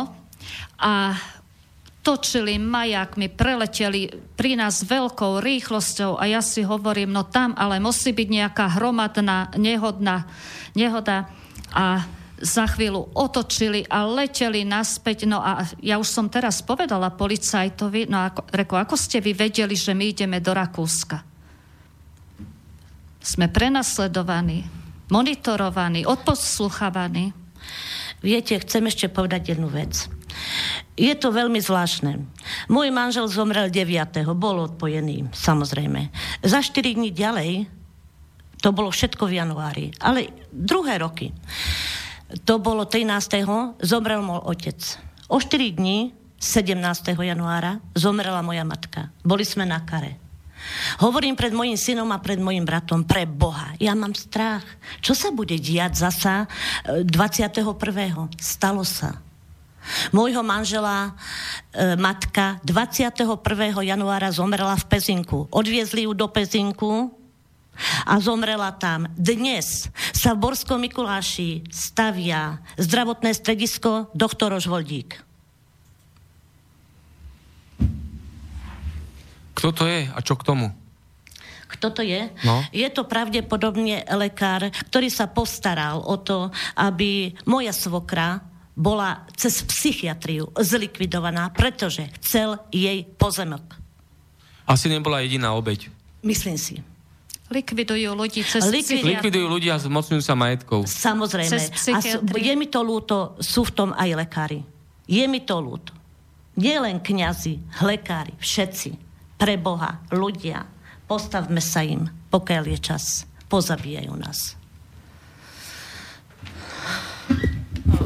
Vlastne k tomuto chcem povedať toľko, že toto všetko, to okradanie o tie majetky a zabíjanie nevinných ľudí, e, je to robené ekonomickými zabijakmi, ktorí sú dobre platení profesionáli, ktorí oberajú ľudí o veľa peňazí, o majetky, pozemky, domy, byty. A oni chcú tieto majetky dať do vreciek niekoľko bohatých rodín, ktoré majú pod kontrolou prírodné zdroje planéty. Medzi ich nástroje patria falošné finančné správy, zmanipulované voľby, špinavé peniaze, vy, vydieranie, vraždy. Je to vlastne e, hra stará ako imperium, ono dosiahla nové a desivé rozmery a je to vlastne, že e, preto je takáto genocida ľudí, lebo tá určitá skupienka ľudí chce aby celé bohatstvo sveta patrilo len im. Je to, je to 1% tých najbohatších ľudí na svete a nás vlády nútia prinášať tieto krvavé obete, ktoré my nie sme povinni prinášať, samozrejme. Nech sa páči, pani Milka. Chcem ešte povedať jednu vec. Mám podozrenie. Mám podozrenie, že v tomto rakúskom hrobe je pochovaný kňaz Gubala po, Gubala, ktorý bol roky v Borskom Mikulaše na Fári a jeho brat byl, bol v Borskom Jure tiež na Fári. Boli to dvaja bratia. Niektorí obyvateľia z Borského Mikuláša mi povedali, že údajne zomrel. Dopočula som sa i i to že, mal by, že má byť v Maduniciach. Ale Vyzerá to tak, že tam našli nejakého dvojníka. Neviem to, pokiaľ žije, a pokiaľ to nie je pravda. Bola by som rada, keby sa na mňa napojil. Ale mám veľké podezrenie, že je tam Anton Gúbala. No podľa toho všetkého, čo teraz tu bolo povedané v konšpiračnom byte, je zapreukázané, že na rôzne objednávky sa tu likvidujú ľudia tak, že sú zbavovaní svoj právnosti, že ľudia sú tu zneužívaný na rôzne ľudské orgány. A pani Mária, vás som sa chcel spýtať, e, nakoniec e, sa tejto mafii nepodarilo zbaviť vašej svojprávnosti. Ja o tom neviem. Prešlo to cez súd, takže tie moje diagnozy sú potvrdené a myslím si, že môj brat má nejaký doklad o tom, že požiadal sudcu, ale ho nepoužíva. Diagnoze na zbavenie svojej právnosti ja mám. Je to proti mne zneužívané ľuďmi v mojom okolí, aj všade, kde sa pohneme. Ale ja si vybavujem veci zatiaľ sama. Ako... Takže to je ďalší znak totalitného štátu. Ja ešte by som chcela povedať ano? toľko, že ja som si zakladala tu v Bratislave šetrenie na poštovej banke. Keď som išla na starobný dôchodok a so, reku, ja mám zahrádku, budem si robiť zahrádku, dorobím si. A ja som si určila sumu toho šetrenia. Na druhý deň mi volal tam jeden pán, jeden úradník, ktorý tam pracuje a sa ma pýtal, no, že ako ste spokojná so službami poštovej banky. Ja hovorím, reko, dobre, reko, však tá pani bola taká milá a tak. No a potom mi došli výpisy a oni mi svojvoľne zmenili výšku šetrenia. Takže niekto, niekto tam zasiahol a tú výšku šetrenia zmenil. A ako to dopadlo? A ste to nejako ja som to prijala. Ano? Ja, áno, ja som to prijala, ja som to nechala tak, lebo ja viem, že veľa vecí je robených aby nás vyprovokovali, aby vznikli nejaké škandály a takto. Ja som to nechala. Nechala som to, jak to oni určili. Vlastne oni mi určili výšku šetrenia a ja som si vtedy povedala, no reko, či do toho nezasiahol brat, keď mi to takto zmenili. No, ale vybavujem si veci sama za seba a tak, no. Lenže mám tie diagnoze a ťažko sa mi s tým žije.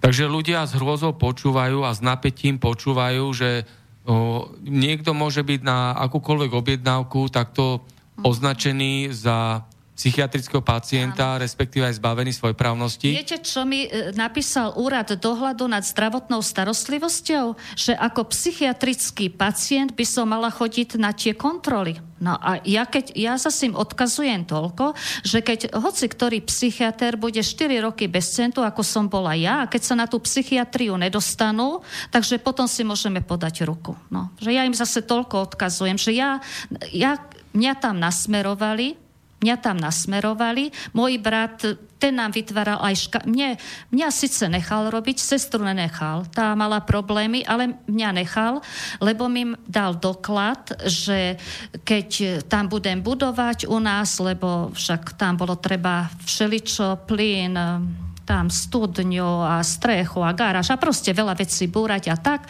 No, takže ako, že on mi to daruje, lenže on mi to daroval a potom, keď už to bolo na mňa, tak mi povedal, tak to bol u nás 2.6.2012 a boli sme spolu na cintoríne, na rodičovskom hrobe a on hovorí, no, tak moju sestru pochová v Rakúsku a mňa pochová ako na cintoríne v Borskom Juri a vtedy sme ako zostali v pozornosti a hovorím, reku, však on to myslí vážne. A ja potom som urobila obed a som ho zavolala k nám a on mi hovorí, no, dom je, ale nebude na plyn a nebude na elektrinu. A ja som ešte vtedy vôbec nevedela, že to všetko takto bude prebiehať, že ja budem 4 roky bez centu a tak.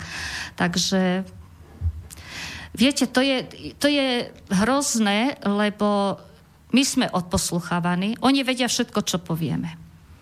My sme monitorovaní, nasledujú pred obchodami. My máme prerezané pneumatiky, vypušťané pneumatiky. Teraz nám vymenili za staré. Všetky autoservise, ja neviem, kto to navštevuje, ale myslím si, že policia že všetci títo pneuservise a autoservise majú obavy z policie a robia podľa nich.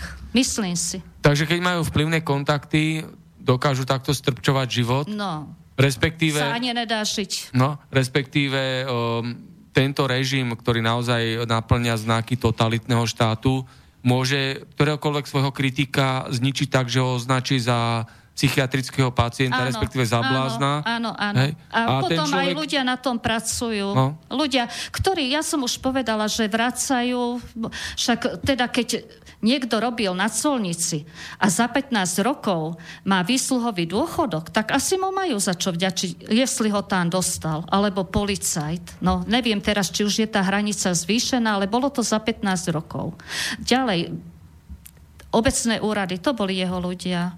Dokonca pán farár Vojtko, dávam mu pozdrav cez tento slobodný vysielač, lebo k nám chodil, ale dneska aj viem, že on nechodil navštevovať moju matku ako že chorého človeka, že by došiel pozrieť, ale že bol nasadený od eštebákov a dával o nás správy. Takže, a ešte ho pozdravujem aj, keď sa mi objavil toho 19 októbra, lebo 15. októbra sme to boli u pána Folbu v Moravskom Jane objednať, 16.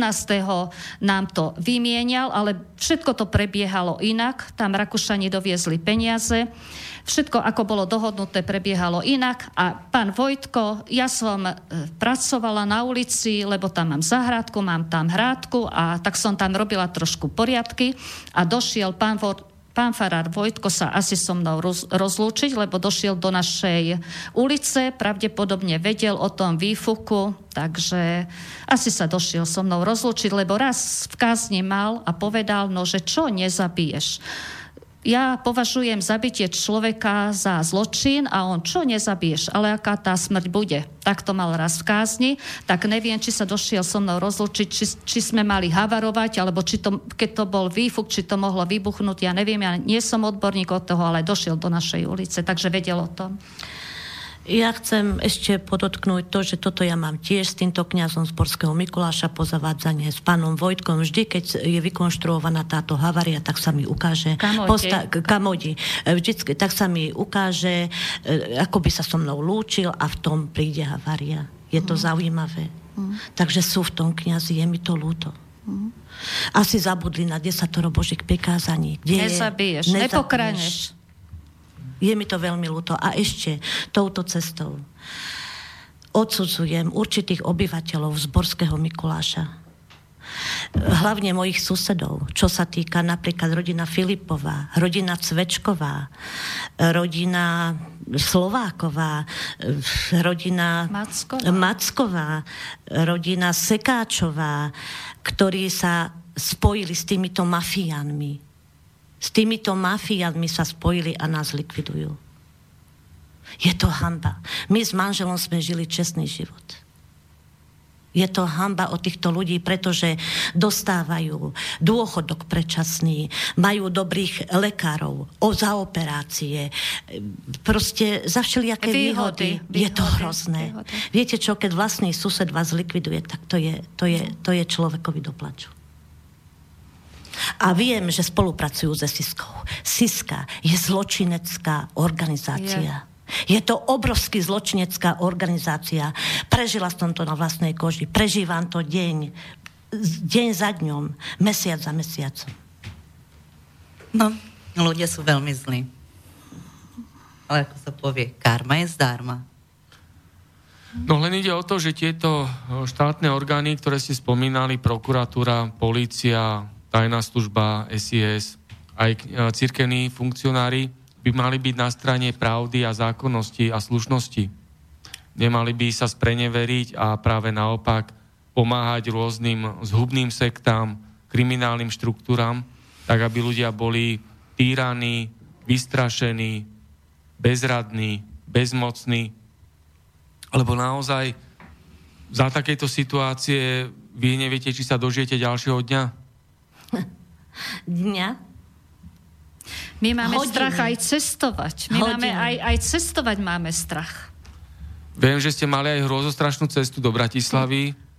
To ani nebudeme rozprávať, ako sme sa sem dostali. Pretože my, ako vyjdeme z domu, tak sme prenasledovaní. Agentmi, ľuďmi, po obchodoch, všade, všade. Ja už to poznám. Už to už vidím, ktorý je na nás nasadený. To sa človek naučí časom. Ale dorazili sme. A to je hlavné. Ale ako dojdeme naspäť, naspäť či tak, dojdeme. Či vôbec dojdeme potom. Tak to, to uvidíme. Uh, a komunikujete ešte s nejakou policiou alebo ano, prokurátorou? Však, Boli však za to auto, za ten výfuk. Boli, s tým výfukom, ale ani, a to ani, ako vyšetrili? Viete čo, takto poviem ja. Ako sa to stalo, tak ja som okamžite telefonicky volala 158. Ano? 158 nič nepodnikla. Ďalej sme volali, keď som už videla, že policia s tým nechce mať nič spoločné, tak sme volali na e, linku pre týrané ženy, je to generálnej prokuratúry. Áno.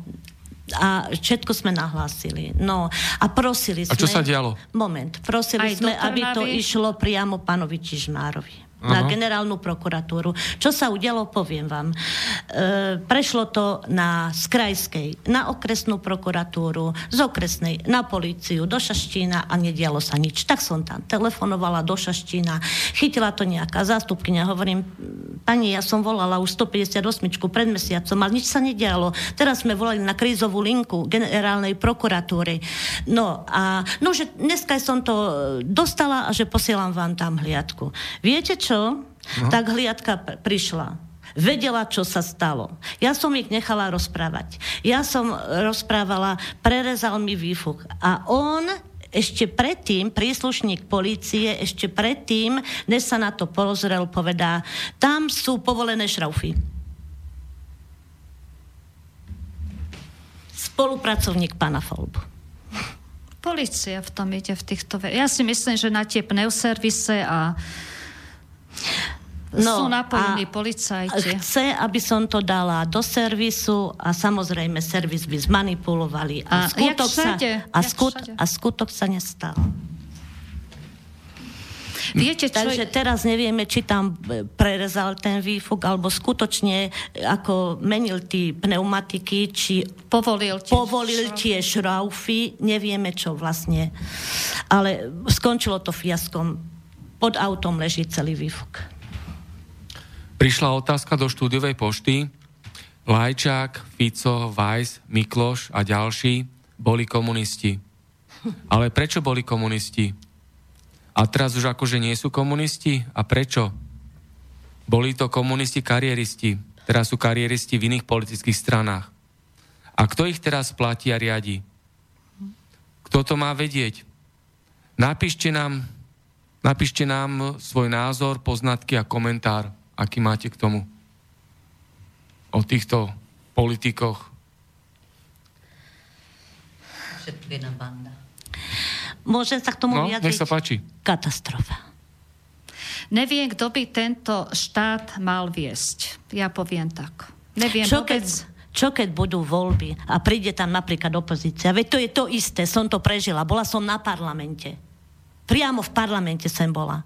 S pánom Laurenčíkom. Pomohol nám. Aj pán Galko. Pán Galko. Pomohol nám. Rozprávala som sa dokonca A s myslím... pánom Sulíkom. s pánom Sulíkom. A čo vám povedali Gálko Sulík konkrétne? Pán Galko, držte sa. Pán Laurenčík, že on teda, že by dal právnika, lenže on sa nám už potom neozval. A pán Sulík povedal, že keď vám nič ako nevybaví pán Laurenčík, že prídite za mnou, ale my sme videli, že vlastne nechcú nám pomôcť nejak. Lebo keby chceli, tak aj ten pán Laurenčík. A práve sme mali obavy, že aby niekde sa nevyvolal nejaký konflikt, alebo čo, už sme potom aj dostali strach vlastne. No. Okrem toho chcem ešte povedať, že sme písali na Európsku úniu. Celý náš prípad sme opísali, aj poslali všetky. A čo vám odpísali? Zatiaľ.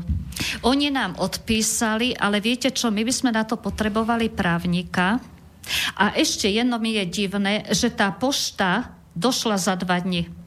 Tak, tak ja keď posielam poštu na úrad dohľadu nad zdravotnou starostlivosťou 22.6., 2017 a príde tam 30. Tu išla pošta 8 dní, tak mám podozrenie, keď máme monitorované auto, či to niekto na tú poštu nešiel vybrať. A teda z, zo Štrasburgu nám to došlo za dva dní. Tak zase neviem, či to niekto odtiaľ nedoviezol. Ale boli tam, my sme to Takže v rámci Slovenska je to 8 dní Áno. a z ďalekého áno, Štrásburgu za 2 dva dní? dni. Odtiaľ dva dni. Tak či niekto nedošiel lietadlom a to odtiaľ nedoviezol, ale keď by sme aj niečo chceli podať, my sme tam veškeré tie doklady poslali, ale to potrebuje tú právnu formu. Potrebovali by sme na to právnika. A nikto nám ho nechce dať. My nemáme v tomto štáte nárok na právnika. Ani na súdoch nikde. My sme sa obratili na pána Fasuru v Šaštíne, na právnika, no a ten, keď zistil, o čo ide, vypýtal peniaze a A ruky potom preč. sa toho celkom vstal. Alebo pani Tencerová v Malackách, tá ako bola pri rozvode mojej netere Adriky a robila hrozné veci. Ona vlastne len vyťahovala peniaze, ale nejaké služby neurobila. To sú klasicky skorumpovaní advokáti, Áno, hej, že prvé, čo je, hneď zoberú peniaze od človeka, nič neurobia a potom sa už ani neukážu. Takže skorumpovaní politici rovnajú sa skorumpovaní advokáti. My v tomto štáte nemáme nárok ani na právnika. Nemáme jednoducho. My aj keď povieme náš prípad každý, ah, ideme prečo toho. To je mafia. Je to mafia. Vy ste sa dostali nevinne do mafie. A čo teraz ja?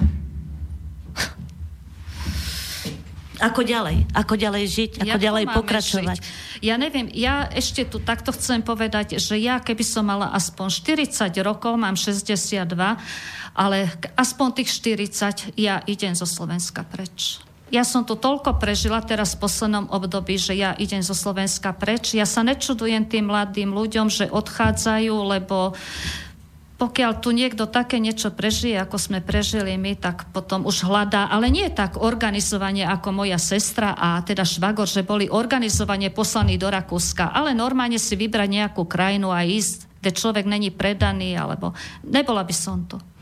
Nežila by som tu. A ja chcem povedať ešte vtedy, že keď v Mikuláši, hoci som sa tu narodila na Slovensku, mi povedali, že som polovičná Američanka po otcovi a polovičná Slovenka po matke, že som nešla vtedy aj s mojim manželom na americkú ambasádu. A tam som si nevybavovala americký pás a skutočne sme neodišli do tej Ameriky. Možno by dneska aj môj manžel. Nie možno. Určite by šiel. Prezident Slovenskej republiky je prvý občan v našom štáte. Je nositeľom, mal by byť teda nositeľom slušnosti, morálnosti, reprezentatívnosti. Oslovili ste aj e, prezidenta Kisku? Nie, zatiaľ nie, ale ani si nemyslím, že by nám, nám pomohol. Je to zbytočné. Potom všetkom, čo už chodíme roky, je to absolútne zbytočné, verte mi ľudia. Aj čo bolo všetko zverejnené už o Kiskovi, hej, že je daňový, pozemkový a volebný podvodník a platený agent americkej tajnej služby CIA, tak je otázka, či by vám vôbec chcel a vedel pomôcť?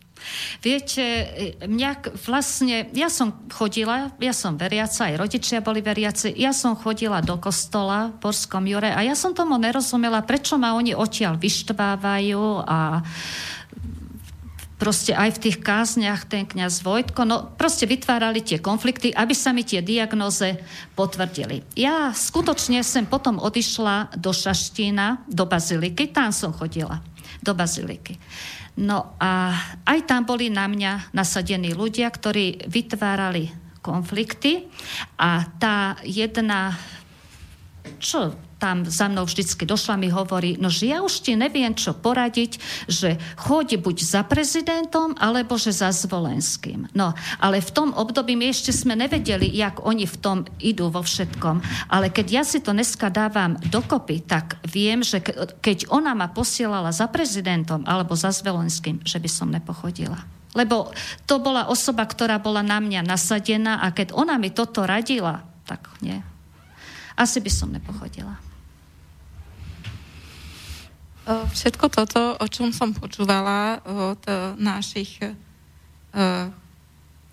nazvem to našich e, občaniek Slovenskej republiky, slušných ľudí, ktoré nám porozprávali dôležité veci. Všetko je to súčasťou podvodného finančného systému. Všetko je to kvôli ilúzii peňazí, ktoré vytvárajú bankári, napríklad ro, ro, ro, Ročildovci, pretože Všetko je to ilúzia moci, peňazí a majetku a oni, títo ľudia sú schopní urobiť čokoľvek, len aby pookradali bežných ľudí, nevinných ľudí, pretože oni nám vnúcujú svoje, nek- svoje nekryté meny, ako je euro, dolár, ktoré sú nekryté preto, lebo v roku 1971 prezident eh, Richard Nixon odobral doláru zlatý štandard, čiže odobral krytie do, do, zlatom doláru a postupne všetky meny sú nekryté a sú to len farebné papieriky a kvôli týmto farebným papierikom sú ľudia likvidovaní. Sú tu ekonomické nájomné vraždy z tohoto dôvodu nevinných ľudí, ako sme my všetci tú štúdiu. Martin je likvidovaný, ja som ekonomicky likvidovaná, Julia, Julia je ekonomicky likvidovaná. Vy, vy, vy, vy dve naše môžem nazvať aj kamarátky, ste naše ste likvidované ekonomicky. Veľa iných ľudí, ktorí tu boli hostiami v konšpiračnom byte, je ekonomicky likvidovaných. Musíme sa postaviť voči tomu podľa ústavy Slovenskej republiky. Občania majú moc v štáte. Prečo ju nevyužívame? No, to je ťažko, pretože aj keď církevní hodnostári sú zapojení o, v tomto celom, o, celej tejto mašinérii a v tomto bezprávi, naozaj je tu bezprávie na každom kroku a ja som napríklad konkrétne pozýval do tejto relácie aj rôznych církevných hodnostárov o, z rôznych církví a oni ako keby mali strach prísť do kontaktnej relácie, kde ľudia môžu povedať svoj názor, kde národ môže prejaviť, prehovoriť náhlas. Je to také zvláštne potom celé všetko, že prečo to tak je. Ja som strašne sklamaná. Naši chodili do kostola a ja som chodila. Sestra mala problémy, lebo s tým manželom však oni stále niečo... Oni proste tam vytvárali... A ja si zasa myslím, že keď v Nemecku sa môžu kňazi súdiť napríklad 1500 za pedofíliu, prečo by sa nemali aj tu na Slovensku? Prečo mali by sa kryť ich zločiny? Prečo sa nemôže e, prísť p- pravda najavo? Nechápem. Aký je rozdiel medzi nemeckými kňazmi a medzi slovenskými kňazmi? No, Mierka, nech sa páči. Chcem povedať iba toľko. Minulý rok, ak som išla do Bratislavského štúdia, mi vo vlaku ukradli dva telefóny bola som hneď aj na policii, v Bratislave na železničnej policii, podať aj oznámenie, mám aj o tom papier. Po mesiaci prišla odpoveď, páchateľ neznámy, spis odložený. Tento rok mi ukradli, ak som išla zo, zo štúdia v električke číslo 4 notebook. Zase bola som na policii, na Vajnorskej. Spis odložený, páchateľ neznámy. Polícia prednedávno mala takú akciu, že kontrolovali nástupištia, že, že, železničné stanice, čakárne. O dva dní na to som bola ja kontrolovaná železničnou policiou. Nič som nerobila, bola som ticho, bola som ticho, nikoho som ani neobťažovala nič, len som čakala do roboty chvíľku, ešte som bola v čakárni. A mi kontrolovali, či mám cestovný listok. A nie, aby riešili to, čo majú riešiť, oni riešia samé hlúposti. Napríklad, keď ukradli ten notebook v električke, policia aj poctivo a poriadne skontrolovala kamerové zábery z električky? Písala som ten, ten deň, hneď na druhý deň na dopravný podnik do Bratislavy, aby poslali kamerový záznam z, toho, z tej električky, ho poslali policii. A nebolo mi umožnené ani nahľadnúť na ten kamerový záznam a policia nič nevyšetrila. Takže jednoducho sa na to vykašľali, neurobili žiadne riadne, poctivé vyšetrovanie a obyčajní obyč, občania, bežní ľudia sú odsúvaní na vedľajšiu kolaj a potom sa nevie človek dovolať ani základnej spravodlivosti, aj keď je okradnutý v prostriedku mestskej hromadnej dopravy alebo vo vlaku No pomaličky máme 3 minútky do záveru, tak e, také záverečné posolstvo, záverečné zhrnutie svojich názorov, poznatkov, skúseností. Môžete povedať, kto, kto chce prvý začať? Snad, pani, Ma, pani Milka, nech sa páči. Snad ja. Ďakujem vám, že ste nás vypočuli. Náš prípad je hrozný, ja viem aj mne z toho nie je dobré. A všetkým mladým ľuďom doporučujem, kto má zdravé nohy, odíďte odtiaľto. Keď chcete ďalej žiť. No a bude to riešenie, keď budú ľudia utekať zo svojej vlastnej krajiny? Riešenie to nebude, samozrejme. Ale tu šanca na život je minimálna. Ani neviete, kedy sa stanete obeťou. Sisky.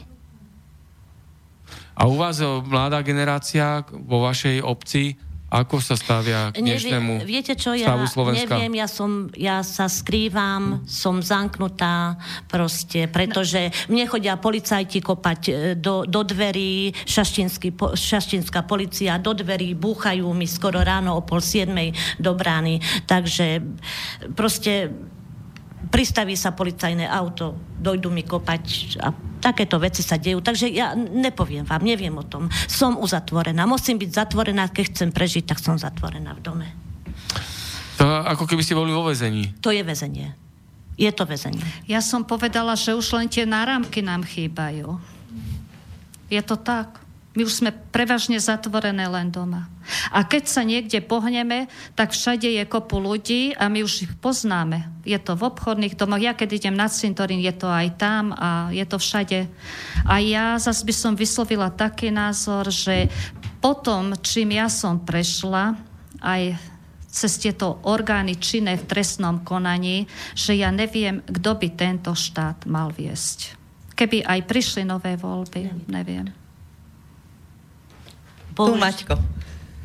To musia prísť eh, jednoducho noví ľudia, ktorí noví sú mimo, ľudia, týchto, mimo týchto zločineckých štruktúr, mimo skorumpovaných politikov. Mladí no. ľudia možno nejaké. Lebo všetky tieto vládne strany politické, aj tie tzv. opozičné, to je, ja chodím do parlamentu, ja to tam vidím, to je jeden brloch.